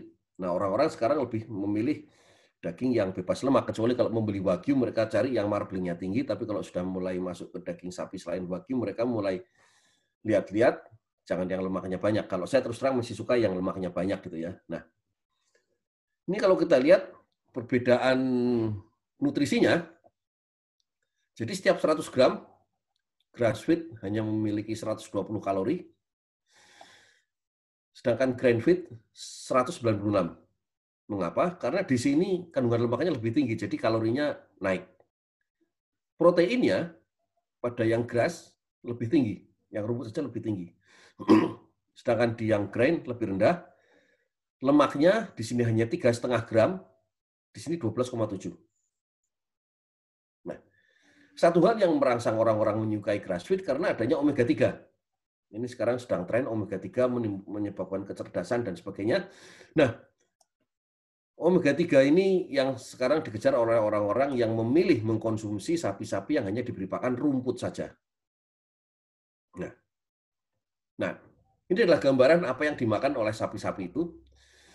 Jadi kalau yang rumput, maka pakannya hanya bisa yang apa potongan jerami ini, ya, atau rumput alam yang ada di di padang, bisa juga rumput yang memang ditanam, diirigasi, sengaja ditanam, legium, silase, atau hay. Jadi proporsinya hampir hampir sama untuk setiap jenisnya. Nah, sedangkan untuk yang diberi pakan biji-bijian ini agak berbeda. Jadi proporsi pakan biji-bijiannya sangat tinggi. Hijauannya sangat kecil. Lemak tambahan seperti bungkil dan sebagainya ada, dan tambahan suplemen protein. Ya. Nah, ini yang mungkin masih tergantung pada import, ya. Jadi bagian seperti kalau kita berbicara feedlot, maka di Indonesia bagian yang ini, ini saya bisa katakan seratus persen import, import ya. Proteinnya mungkin juga bungkilnya ya ada sebagian import, sebagian tidak, fatnya juga, tapi hampir dua per tiga pakannya masih import. Ini juga tantangan bagi kita semua di Indonesia. Nah, sekarang muncul lagi tambahan ada organic meat, daging organik. Nah, jadi masyarakat berubah, jadi mulai ada tren baru. Mereka memilih organik karena eh, sapi ini selama pemeliharaan tidak diberi pakanan yang tidak terekspos atau diberi makan makanan yang mengandung barang-barang eh, artifisial. Misalnya tidak boleh kena pestisida, rumputnya tidak boleh disemprot. Kalau ada serangga biar serangga, tidak pakai herbisida. Kalau ada tanaman liar ya biar saja, tidak ditambah hormon dan tidak pakai antibiotik. Masih ditambah lagi bagaimana cara sapi itu hidup. Jadi kalau mereka melihat sapi di Indonesia yang kereman, ya, jadi Indonesia kan kita dulu mengenal daerah Rembang itu banyak sapi kereman, sapinya dipelihara, kandangnya sempit, hanya apa derung, ya, berdiri lagi terus gitu, atau nanti tinggal mau yang besar tulang otot mana, otot belakang mau diperbesar maka miring ke belakang atau miring ke depan dan sebagainya. Nah, kalau kita berbicara organic meat di Australia, maka sapi itu walaupun tidak kena pestisida, tidak kena herbisida, masih tidak lolos. Karena apa? Selama hidupnya sapi itu tidak bebas. Jadi kalau mau dibilang organik, sapinya harus bebas, cul, dilepas. Tidak, maaf, tidak boleh diikat, apalagi dikejar-kejar dan sebagainya. Nah, sampai cara penyembelihan pun dilihat sakit atau tidak. Jadi kalau kita, saya masih sering ke abattoir ya untuk mengambil ovarium. Uh, jadi kalau di Australia itu kita tahu bahwa sebelum disembelih diberikan stunning dulu. Kalau di Indonesia katanya ditembak kepalanya sampai mati. Sebenarnya tidak mati, jadi hanya kagetnya seperti orang dikemplang, plek gitu kan, kemudian ada black out, baru dipotong. Seandainya pas di stunning dia mati, maka minggir digunakan untuk makanan kucing, ya. Jadi tidak untuk tidak untuk makanan manusia. Jadi tetap yang disembelih masih hidup, hanya ketika disembelih dia tidak dalam keadaan sadar. Dalam artian bukan tidak sadar pingsan berkepanjangan, tapi hanya black out mungkin sekitar dua, tiga, empat, lima detik, dan yang jadi tukang nyembelihnya juga tidak seperti di Indonesia. Saya dulu waktu di Indonesia masih ke abattoir itu, kalau mau menyembelih itu yang pegang sudah orang berapa, tarik kaki kanan, banting, buk, gitu kan, nanti cepat-cepat pakai pisau kencang. Nah, kalau sana enggak, maju, dijepit, sudah sampai, ini saya berbicara yang halal ya, tinggal baca basmalah, set, potong, kaki langsung digantung naik, jalan. Sudah. Jadi semuanya berjalan seperti, jadi ada petugas bagian motong, ada bagian nanti apa. Jadi perjalanan sapi dari mulai disembelih sampai half karkas, jeroannya keluar itu kira-kira sekitar lima belas sampai dua puluh menit. Dia gantung nanti di bagian ini ada orang narik kulit, bagian depan ada motong ini, motong ini, sampai akhirnya terakhir belah dua. Kemudian masuk ke cold room. Nah, jadi merupakan satu pertimbangan kita kita masuk ke organiknya. Organic animal harus ya tadi aksesnya ke pedok ya, ke padang rumput ya, dia bisa bergerak bebas dan sebagainya. Ini agak sulit diterapkan di Indonesia. Bisa dibayangkan mungkin kalau di di daerah e, Nusa Tenggara masih mungkin karena tanahnya luas ya. Kalau di Pulau Jawa sapi dilepas tidak umur. Langsung besok paginya tetangga protes hilang sapinya. Karena apa? Sudah nabrak pagar, makan tanaman dan sebagainya. Ini beberapa permasalahan yang harus kita hadapi ketika di Indonesia. Jadi harus ada satu adaptasi agar eh, proses ini berla, eh, penyediaan daging asal ternak ini atau penyediaan protein asal ternak bisa berjalan lancar di Indonesia. Kalaupun sapi sapi tersebut diberi makan biji-bijian, maka biji-bijian juga harus memiliki sertifikat organik. Ya, jadi kita sering ada yang G M O (genetically modified) eh, kedelai itu terkenal sering begitu ya. Nah, ini biji-bijian yang diberi, diberikan kepada sapi itu juga tidak boleh kena pestisida, tidak boleh kena apa-apa, tidak boleh kena pupuk buatan dan sebagainya. Juga ada akses ke air yang bersih ya. Jadi jangan sampai airnya hanya asal saja. Nah, itu adalah permasalahan yang apa namanya sekarang muncul di Australia karena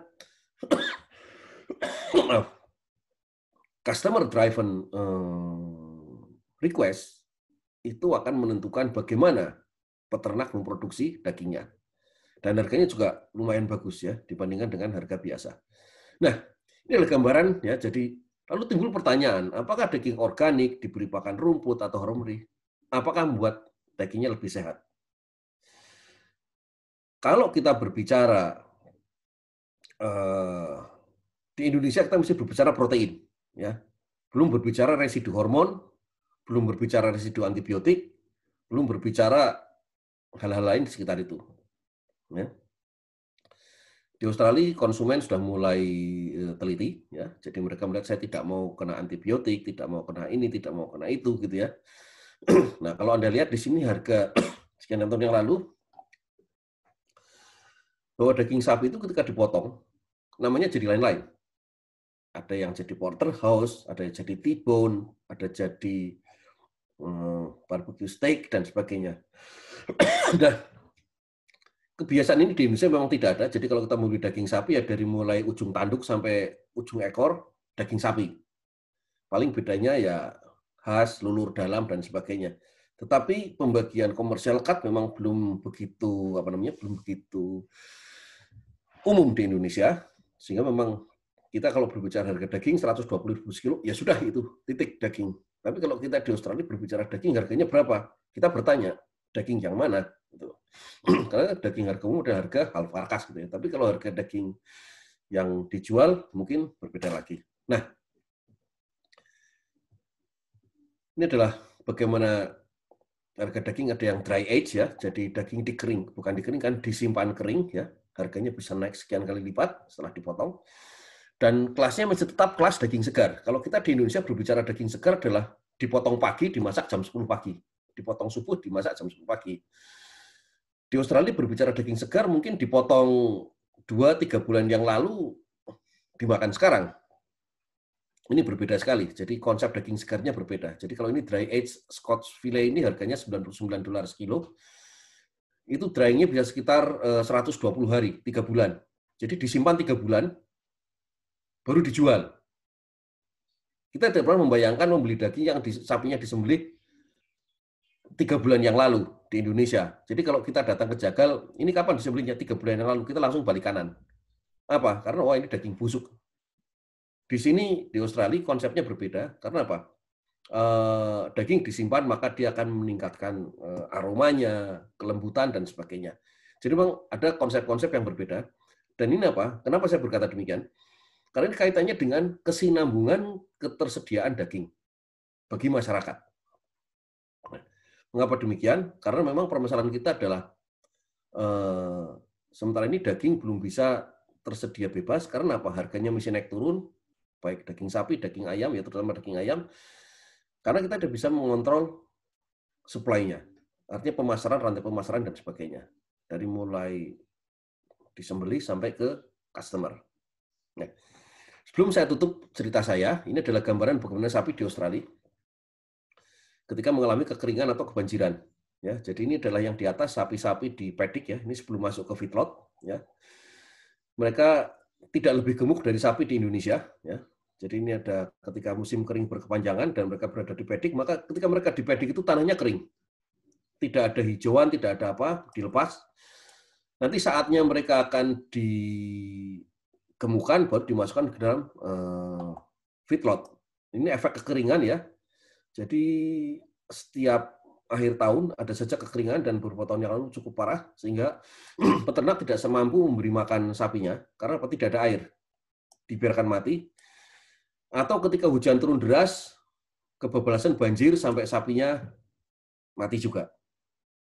Nah, jadi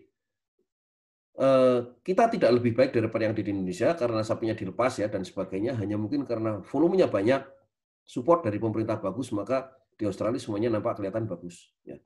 Tetapi secara umum kalau kita melihat sapi semacam ini bagi orang Indonesia, maka jangankan melihat, dilirik pun tidak gitu loh. Tapi justru sapi yang semacam ini seperti yang di atas ini ya, kalau masuk ke dalam eh, feedlot maka compensatory gain yang diperoleh akan sangat tinggi. Dengan catatan, begitu sudah optimal, langsung disembelih, dagingnya ya dijual atau disimpan. Gitu ya. Jadi itu yang dapat saya sampaikan, kurang lebihnya saya mohon maaf, maaf sedang agak kurang sehat ya, karena sekarang sudah winter ya, jadi agak dingin. Terima kasih atas perhatiannya. Wassalamualaikum warahmatullahi wabarakatuh. Waalaikumsalam warahmatullahi wabarakatuh. Terima kasih Mas Mulyoto untuk pemaparannya, jadi sangat menarik ya. Jadi tadi yang pertama ternyata sapi-sapi yang diekspor ke Indonesia itu dari daerah Australia Utara, jadi kebanyakan dari bangsa Indicus seperti Brahman Cross, sedangkan yang di daerah selatan adalah sapi-sapi yang seperti Angus tadi ya, itu yang menarik. Kemudian juga ada satu lagi yang menarik, ternyata semua orang kalau bisnis ya semuanya ingin untung ya. Ternyata pada saat diekspor, kalau bisa begitu turun Cilacap, kompensatory gain-nya selesai ya Mas. Begitu turun, langsung turun bobotnya. Sepertinya seperti itu. Jadi ini menarik juga, tadi ada perbandingan antara grind sama grass ya. Jadi ini dulu kita juga sempat ya, kalau di Indonesia itu ada istilah ayam organik Mas. Tapi sekarang juga lama-lama kita sudah jarang mendengar ya. Karena memang kalau kita lihat prakteknya ya sulit lah kalau di daerah tropis, subtropis itu memelihara ayam tanpa vitamin, mungkin lebih jauh antibiotik, itu prakteknya sulit. Tapi tapi ini hal yang menarik di Australia. Jadi saya kira Bapak Ibu semuanya peserta webinar yang tergabung di dalam Zoom sebagai attendant, tadi sudah mendengarkan paparan dari kedua narasumber kita. Jadi untuk session yang pertama, session pemaparan materi kita cukupkan. Selanjutnya kita masuk ke session diskusi. Jadi question and answer. Jadi eh, nanti panelis Pak Bambang dan Mas Mulyoto bisa melihat di Q and A. Jadi eh, saya persilahkan, apakah saya yang memilih pertanyaan atau dari eh, narasumber yang akan menjawab barangkali yang dianggap penting untuk dijawab, jadi bisa dilihat di uh, fitur Q and A. Kemudian untuk uh, para peserta, attendant kami informasikan memang saat ini Bapak Ibu tidak bisa melihat peserta yang lain. Jadi nanti insya Allah kalau kita sudah selesai pada saat uh, sesi uh, foto bersama, nanti Bapak Ibu kita angkat semuanya menjadi panelis. Jadi mungkin kita bisa melihat siapa saja yang tergabung di dalam uh, live webinar kali ini. Jadi bisa saling melihat, barangkali mungkin ada ada teman, ada saudara, ada kolega yang ikut di sini. Jadi langsung saja saya beri kesempatan kepada Pak Bambang Web untuk, gimana Pak Bambang, apakah saya yang uh, melihat pertanyaan yang untuk Pak Bambang atau Pak Bambang mau memilih sendiri? Monggo, menjelaskan aja, nanti saya baca. Monggo. Oh, nggih. Jadi monggo untuk aja. Untuk sesi ini saya pilihkan dua pertanyaan. Ini yang pertama untuk Pak Bambang. Ini eh, Pak Bambang Web ini dari Ibu Endrang Trimargawati, ini oh, dari okay. L I B I. Okay. Sebet, eh, pertanyaannya begini Pak, sebetulnya apa yang menjadi keberatan feedlotter dengan dua puluh persen impor bakalan harus sapi betina? Suwun, ini pertanyaan dari Ibu Endang dari L I B I. Monggo Pak Bambang dipun jawab. Yeah. Jadi beter. Ya. Langsung saya jawab nih. Ya, monggo. Sudah jelas Masih, pertanyaannya Bu, Pak Bambang. Bu Doktor Endang. Jadi memang uh, untuk feedlotter ini saat ini uh, mengalami keberatan rata-rata untuk dibebani lima banding satu itu juga sangat berat. Tuh. Karena apa? Feed cost di Indonesia itu sangat tinggi, yeah, sangat tinggi. Apalagi uh, uh, banyak bahan-bahan yang termasuk suplemen protein ini masih impor. Contohnya soybean meal, ya, corn gluten feed ini masih impor. Ya. Yeah. Kalau seandainya mereka-mereka eh, itu bisa mengandalkan seperti halnya di Australia, ya, dengan eh, sumber hijauan, dengan cara diekstensifkan, dikembalakan, itu mungkin masih bisa. Tapi kebanyakan di sini eh, keberadaannya itu sangat sulit. Sehingga intinya feed cost-nya sangat tinggi dan tidak eh, menguntungkan. Justru malah membebani usaha feedlot-nya. Itu itu uh, alasan uh, mereka. Studi di teman-teman dari dosen di Unpad itu juga sudah uh, meneliti tentang itu. Ya, itu idealnya hanya tiga persen dari populasi yang ada di feedlot itu. Jadi kalau di atas tiga persen dari jumlah feedlot yang ada di dalam kandangnya itu sudah tidak rasional lagi. Nah, ini. Nah, oleh karena itu saya eh, bilang sama teman-teman, ayo kita berikan hitungan yang realistis pada pemerintah. Ya, bagaimana eh, pemerintah ini berkolaborasi sama-sama untuk bisa menyediakan eh, sumber bakalan. Kalau semuanya ini sumber bakalan dibebankan pada feedlotter, feedlotter itu akhirnya pada gulung tikar. Tadi terlihat dari empat puluh dua feedlot itu sekarang tinggal dua puluh enam, Bu. Tinggal dua puluh empat feedlotter. Dengan jumlah sapi cuma seratus tiga puluh dua ribu ekor dari dua puluh enam. pit plotter tadi. Ya, ini menunjukkan bahwa mereka-mereka uh, ini uh, sudah tidak kuat lagi untuk bisa menanggung beban dengan uh, uh, rasio-rasio uh, sapi indukan ya, yang dipelihara di uh, feed lotnya atau istilahnya breed lot. Ini, ini jelas uh, indikatornya terlihat di situ. Oleh karena itu, uh, teman-teman pilot coba memberikan hitungan yang uh, rasional lagi pada pemerintah, bagaimana supaya ini bisa berjalan dengan baik. Memang kalau breeding ya, atau pembiakan diserahkan pada masyarakat ini juga uh, bisa, tapi tentunya uh, ini juga butuh ya, butuh fasilitas. Yang tadi saya katakan ada uh, stimulan seperti itu mas, stimulan kredit, ya, pembiayaan yang yang murah. Ya. Dulu pernah ada namanya K U P S, kredit usaha pembelian sapi. enam persen saja dikasih K U P S enam persen, itu pun tidak bergairah bagi para uh, peternak yang membiakkan sapi. Akhirnya K U P S tidak berjalan dengan mulus. Itu enam persen. Ya. Yang waktu itu bunga komersial dua belas persen, K U P S-nya enam persen, itu pun tidak mampu. Nah, ini. Jadi itu apalagi feedlot. Nah, ini sangat berat. Demikian Bu Endang penjelasan kami. Terima kasih. Ya, terima kasih Pak Bambang untuk jawabannya. Ini pertanyaannya dan jawaban memang satu arah ya. Saya harapkan ini Prof Endang ini puas dengan jawaban Pak Bambang. Jadi data kami ini Prof Endang dari LIBI, Pusat Bioteknologi Penelitian LIBI, Pusat Penelitian Bioteknologi LIBI. Selamat sore Prof Untuk selanjutnya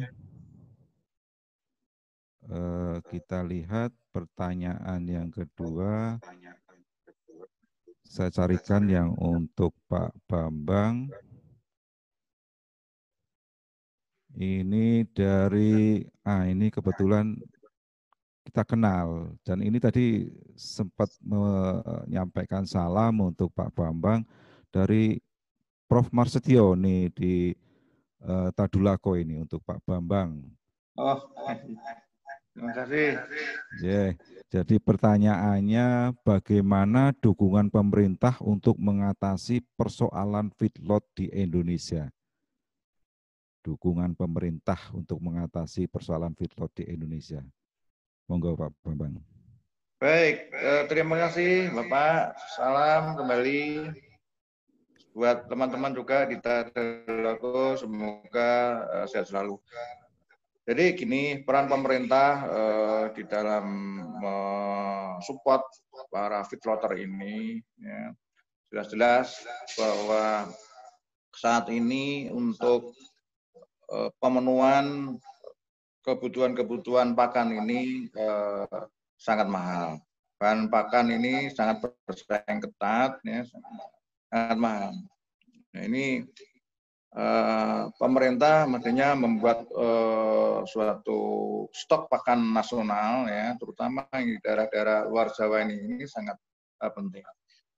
Kalau eh, kita mengandalkan eh, sapi mencari pakan yaitu ya di eh, di luar Jawa. Kalau pakan mencari sapi itu juga mahal karena biaya logistik juga mahal. Kalau kita membawa contohnya, kita membawa onggok aja. Onggok itu sumber onggok paling banyak di Lampung. Kalau kita bawa ke Jawa itu juga sangat mahal. Per kilonya nggak boleh di angka seribu. seribu lima ratus enggak boleh, contohnya seperti itu. Tapi kalau makanya tadi saya lihat di Lampung, data di Lampung itu itu sangat eh, tinggi populasi ya, di feedlotnya gitu. Dan di luar Jawa ini potensi eh, byproduct ya, atau hasil eh, sisa pertanian maupun industri ini masih banyak, apalagi di Lampung ada industri sawit, ada industri eh, Unggil uh, kopra dari pabrik minyak ya. Jadi ini uh, bisa mendukung untuk suplemen pakan. Kalimantan pun juga sama. Mungkin kalau di sini ada teman-teman yang di Kalimantan, pasti dia menggunakan suplemen bahan pakannya itu pakai uh, sawit. Itu memang beda dengan Australia. Kalau di Australia tadi saya lihat memang ada namanya green sweat, ada namanya green fat.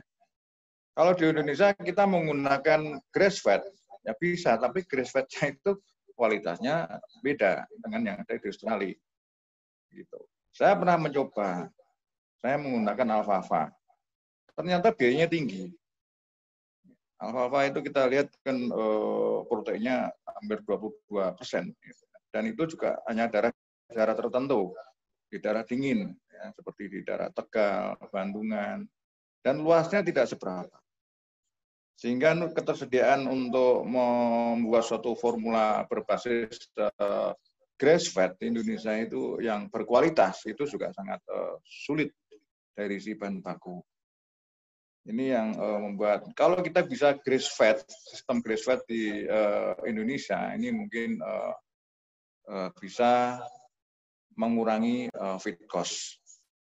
Oleh karena itu uh, support yang lain dari pemerintah, Pak, itu lahan-lahan yang uh, di luar Jawa, ya mari kita kembangkan dengan uh, sistem uh, penyediaan hijauan yang berkualitas. Ini masih banyak. Dan ini belum digarap, belum digarap. Dulu pernah ada upaya di uh, Nusa Tenggara Timur, ya, dengan teman-teman I P B, Prof Uki, gitu ya, dan kawan-kawan itu, ya, itu pernah. Tapi eh, sampai sekarang pun juga belum bisa memenuhi ya, belum memenuhi target.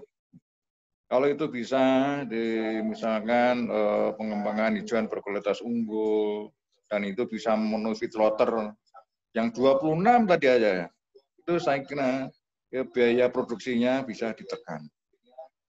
dua puluh enam feedlot hanya dengan seratus tiga puluh dua ribu ekor. Kalau itu bisa menggunakan sumber hijauan pakan berkualitas, itu bisa menekan feed cost. Tapi kenyataannya tidak bisa. Ya.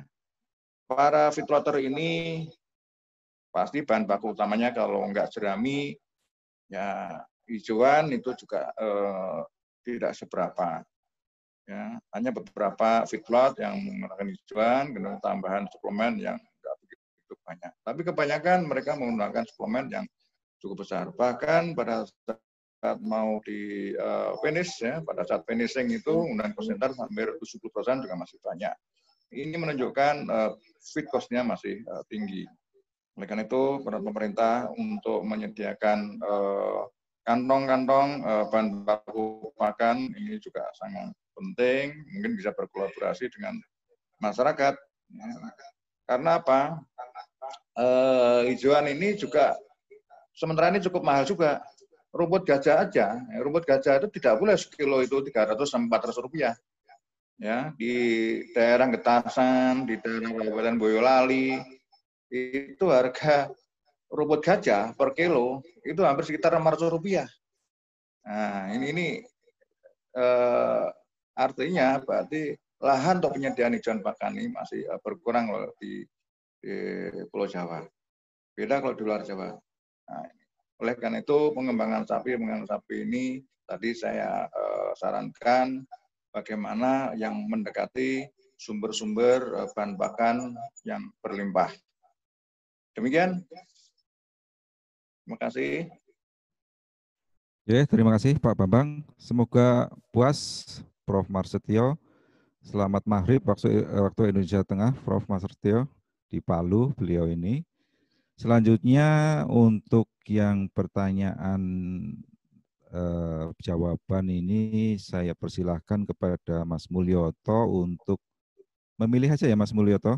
Dua pertanyaan untuk dijawab yang barangkali menurut, menurut Mas Mulyoto ini penting untuk dijawab.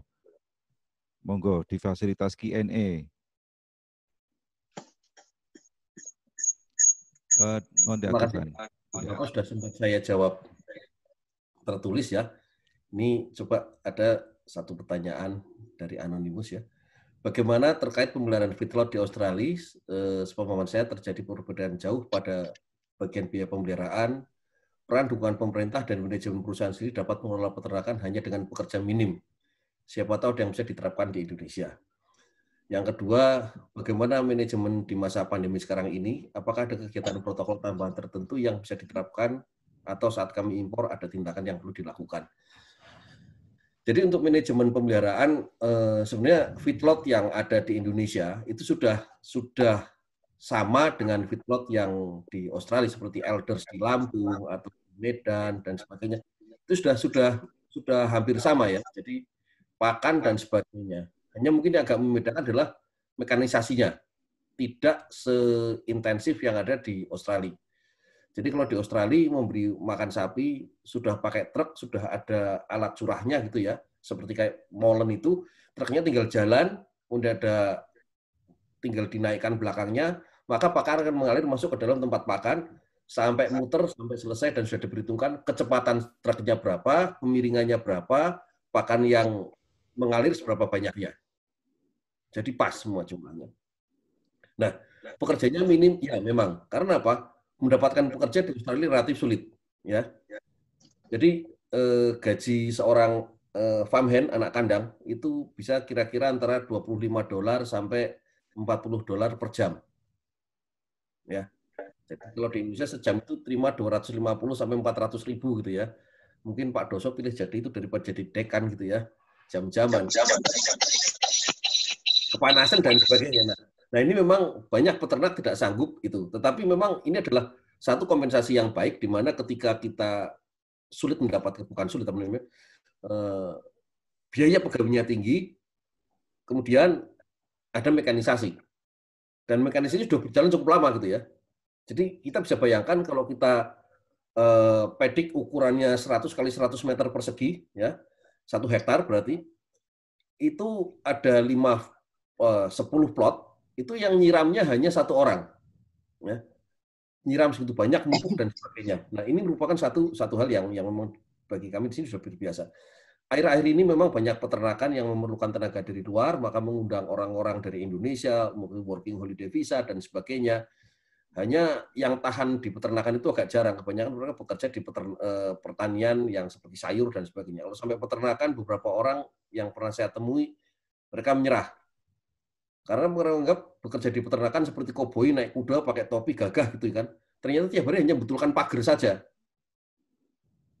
Pagar antar pedik itu dibetulkan, diikat kawatnya, dikencengi, dan sebagainya. Jadi mereka bosan.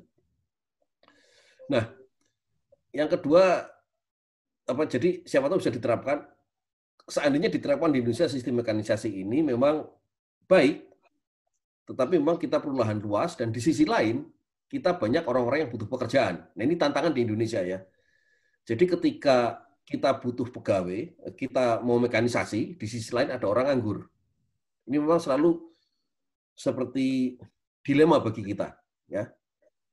Ini ini memang dilema dan mungkin ini teman-teman yang bekerja di lab sosek atau apa bisa melihat efisiensi antara mekanisasi dengan eh, menggunakan tenaga orang. Walaupun saya sendiri punya pengalaman bahwa saya punya eh, bule ditambak, itu cari orang nyangkul itu sekarang sudah susah gitu loh. Saya bilang kenapa nggak pakai traktor? Jawabannya lah pakai traktor kasihan ada yang nganggur loh. Cari cari tukang maculnya susah, suruh pakai traktor nggak mau gitu kan. Ini. Jadi ini mungkin tantangan di Indonesia. Jadi mekanisasi mungkin masih agak berat ya. Karena apa? Tenaga kerja masih banyak. Tinggal bagaimana kita merangsang anak-anak muda untuk mau bekerja di sawah atau di peternakan. Ya. Dengan manajer saja tentu masuk yang angkat rumput, ngarit dan sebagainya.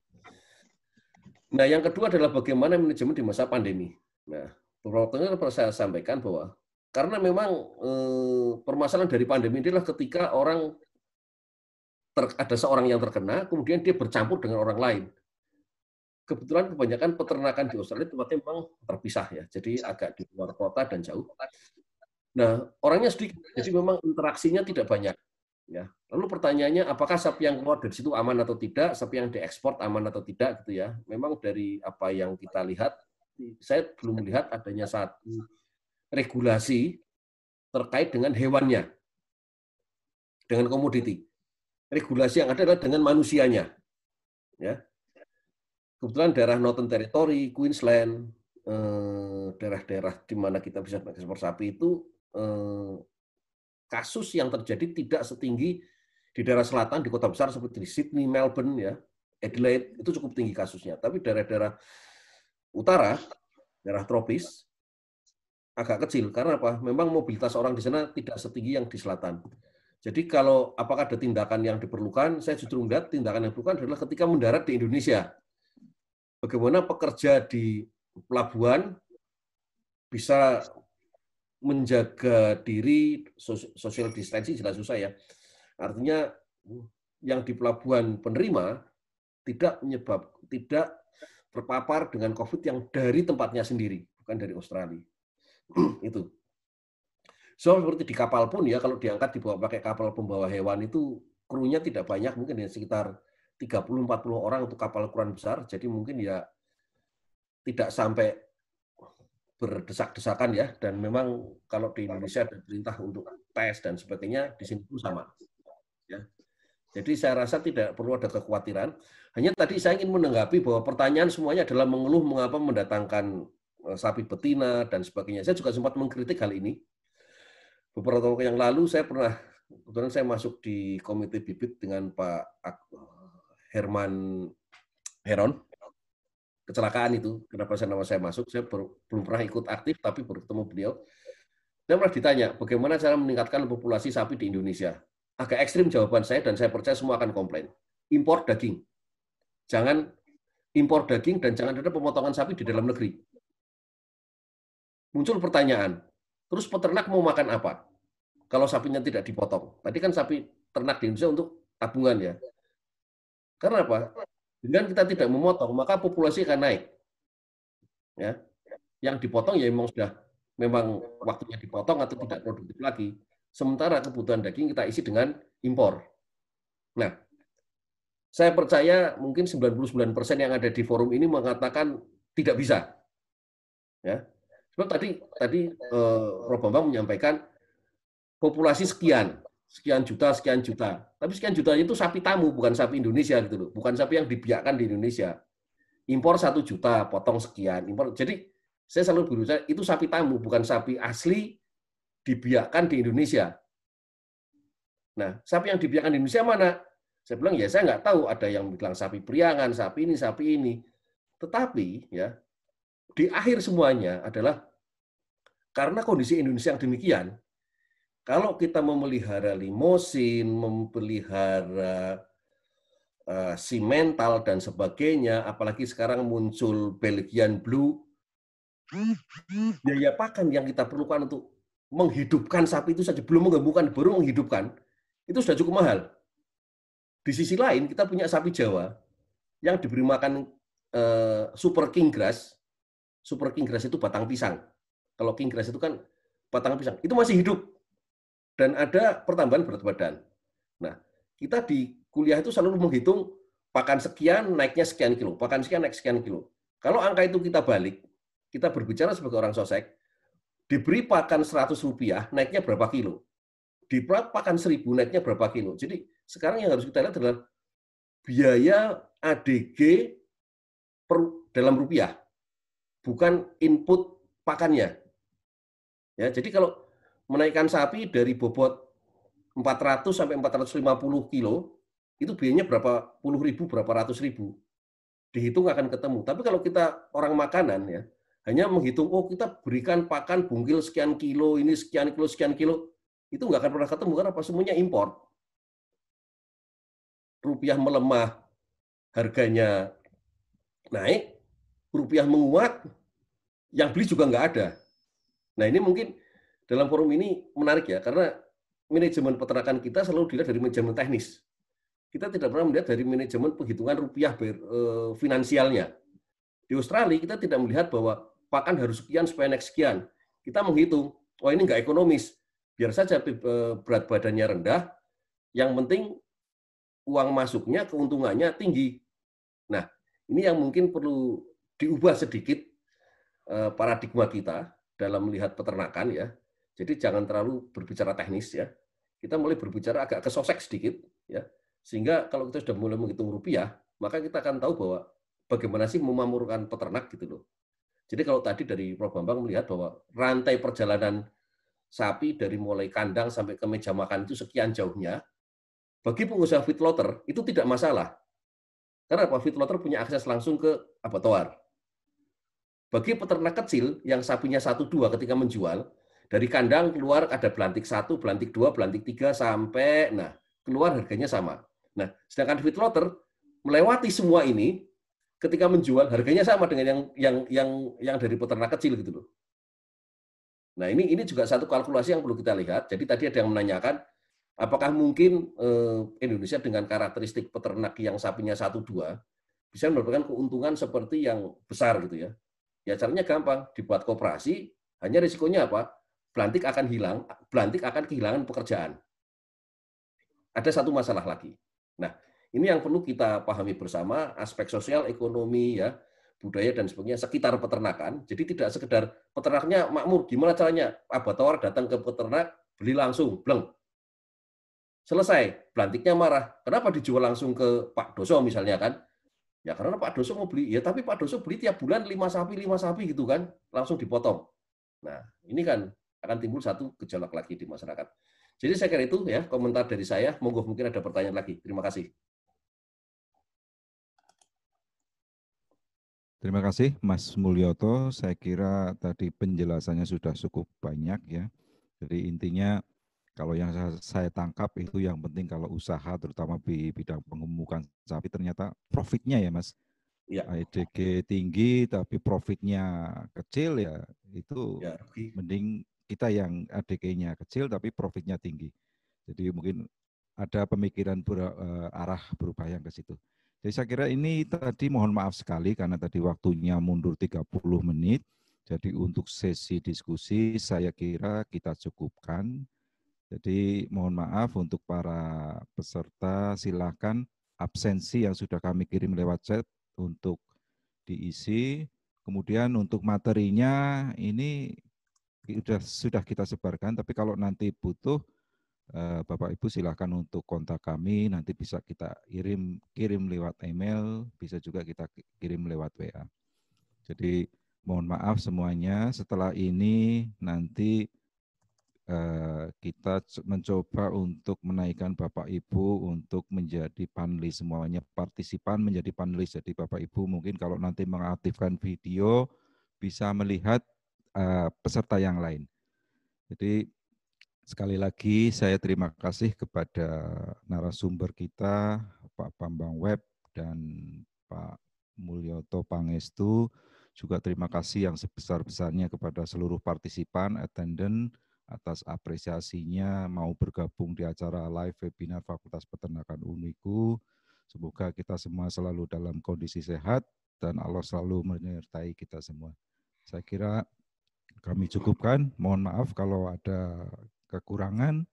Waktu saya kembalikan kepada pembawa acara. Baik, terima kasih Bapak Moderator. Bapak-bapak, ibu-ibu, demikianlah acara diskusi dengan para narasumber telah berakhir. Terima kasih atas kesediaan waktu dan uh, sudah berbagi ilmunya ya Pak narasumber, Bapak Doktor Mulyoto dan Bapak Doktor Bambang. Uh, seperti yang disampaikan oleh Bapak moderator bahwa sertifikat dan soft copy nanti bisa Bapak Ibu download di email masing-masing setelah acara webinar ini berakhir. Sebelum kita tutup, mohon kesediaan Bapak Ibu untuk foto bersama.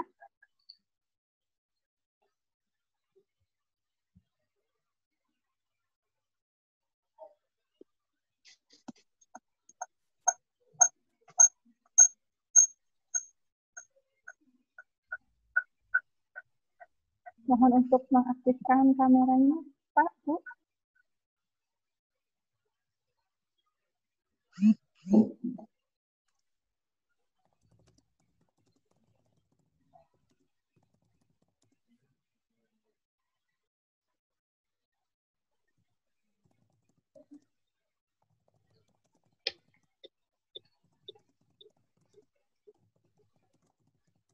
Terima kasih Bapak Ibu semuanya. Silakan mungkin mau melihat-melihat peserta yang lain. Monggo.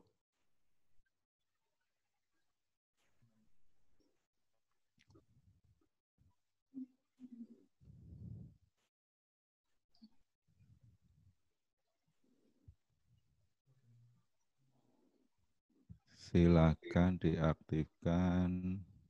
Foto bersama ya. Yeah. Oh, Pak Kustri. Oh, Pak Kustri.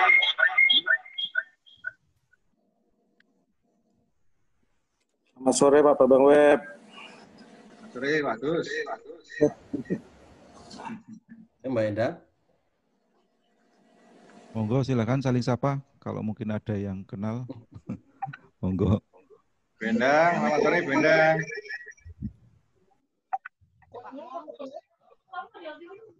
Kapan ke H P ini kurang canggih. H P ini kurang canggih. Speaker pakai pakai Zoom meeting aja. Kalau hmm? Pak Bambang itu adik kelasku jauh loh. Jauh. Wah, kakak senior. Iyalah. Pak Mulyoto juga adik kelas loh. Kelas S M A. Wah, iya. Kakak senior jauh. Aku wis sepuh berarti ya. Yang penting sehat, Bendang. Ya, alhamdulillah sehat. Di sana sehat juga ya. Amin. Amin. Masih dengan Alan. Coba aku. Dengan nah, tetanggaan Alan. Sekarang. Alan Tronson tetanggaan aja. Hah? Ma- masih? Masih, tapi tetanggaan. Jadi apa namanya? Eh, dia bikin, dia kan pensiun. Oh, udah dia pensiun, ya, terus ya. Bikin grup sendiri. Oke. Okay. Nah, untuk human. Iya. Oke. Okay. Ya di human saya juga. Tapi beda nih. Beda beda target. Kalau Lantronson sekarang lebih ke anu cancer. Oh, oke, okay, oke. Okay. Cancer sama itu. Kalau saya mesti tetap pegang bayi tabung. Oh, oke, okay, oke. Okay. Sekarang saya lebih ke genetik loh. Selamat sore Pak Bambang Web. Selamat sore. Saya Sunarno, adik kelas mungkin dari Undip. Oh, iya. delapan tiga. Oh. S M A tiga ya?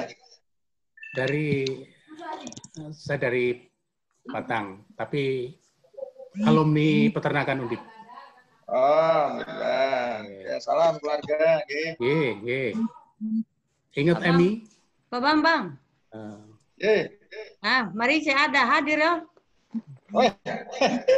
Bu Marica nih teman sekolah nih. Halo, Bu Marica. Hadir loh, Pak. Waduh, luar biasa Bu Marica. Ini teman satu kelas ini. Iya. Sehat ya, Bu Marica. Sehat, Papa. Pak juga sehat ya. Keluarga semua sehat. Amin, semuanya. Amin, Pak. Amin, ya. Selamat sore, teman-teman di Kupang ya. Iya, dari Kupang, Pak. N T T. Halo, Bu. Selamat sore dari Kupang. Halo, Ibu Grace. Halo, Ibu Grace. Iya, selamat sore, Bu Sari. Ibu Bapak Grace. Bapak dan Pak Bambang, Bapak terima Ibu. Kasih. Materinya, ya. Terima kasih semuanya. Ya, terima kasih. Salam Kupang, sehat dari Timor, N T T. Ya, salam buat Prof Heni. Iya, baik Prof. Saya sampaikan. Saya dulu ke Kupang tapi pas libur. Tahun oh, iya. Jadi tidak ketemu ya. Kalau Bapak sama Ibu, mohon maaf ya, ini. Sama Prof Heni, saya suruh nunggu sama Prof Heni. Halo, Bapak Ibu. Ya, siap. Ya, monggo. Ya.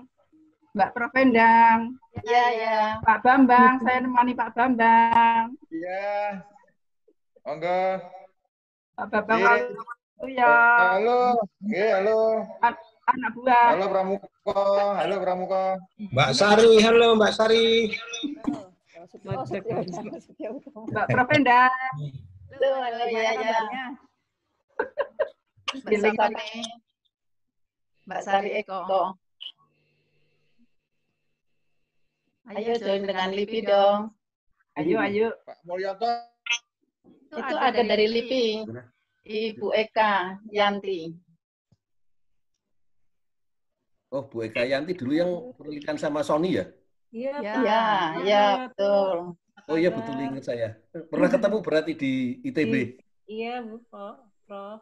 Iya. Salam, sehat, Prof. Alhamdulillah. Saya masih tiga C, Mbak. Saya nangkono, nangkono dolar, Mbak. Enggak, saya masih tiga C dulu. Diaspora. Pak Pak Pangestu, Pak Mulyato, kenal dengan siapa tadi, Pak Reza? Itu, itu ada kelasku waktu di New Zealand. Oh, enggak, dia di New Zealand. Kemarin sempat yeah. baru webinar. Jabar, Abdul Jabar. Ya, baru ketemu itu. Ya, adik kelasku waktu di Mese University. Ah. Ya. Iya. Halo Mas Nur. Ya. Eh, Mas Parsetio. Gimana, Prof? Sehat-sehat. Ini gimana rasanya di Palu? Di Palu. Di Palu. Iya. Habis gempa tahun lalu kan? Tahun lalu. Cuman tapi ya sekarang. Ya. Pak Marsetio. Ya Pak Bambang. Apa kabar Pak Marsetio? Ya sehat-sehat Pak Bambang. Gimana program P T P-nya di U D I P? Ya, alhamdulillah baik-baik. Baik-baik ya, jalan ya program itu. Ya jalan. Nah, syukur. Salam untuk Pak Darminto. Ya.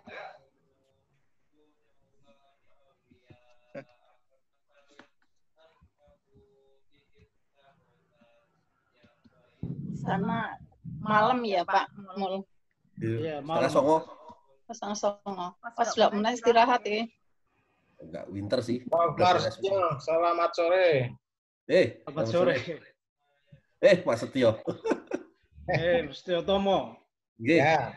Gimana kabar Jogja? Jogja, Pak. Saya Jogja, Prof Mul. Oh, syukur alhamdulillah. Alhamdulillah.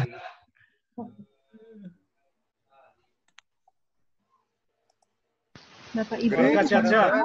Ya, selamat. Halo Bapak Ibu, mohon maaf.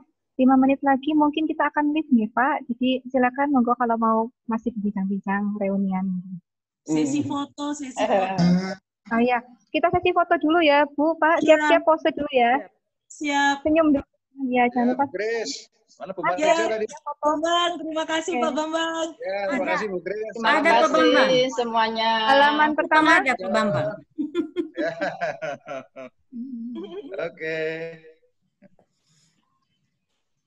Yang belum muncul silakan anu apa? Dimunculkan Pak wajahnya yang dari H P. Bapak ini H P atau sama H P Pak? Oh, double iki. Oh, beda kan loro iki. Iya, dan Bu Enda. Oh, bisa loro. Baik, saya hitung ya Pak, Bu. Siap-siap. Ya. Terima Satu, kasih. Dua, tiga. Oke, baik. Berikutnya halaman kedua. Siap-siap posenya. Ini halaman kedua nanti, Bu. Satu. Oke, satu. Dua. Dua tiga. tiga.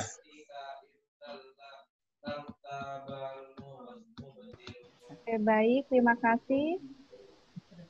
Berikutnya halaman ketiga. Halaman wow. tiga nih, coba nih, halaman tiga nih, ini kan halaman tiga. Ini masih banyak yang belum menampakkan hmm, diri. Kelihatan. Hmm. Monggo banyak Bapak Ibu untuk foto bersama. Hmm.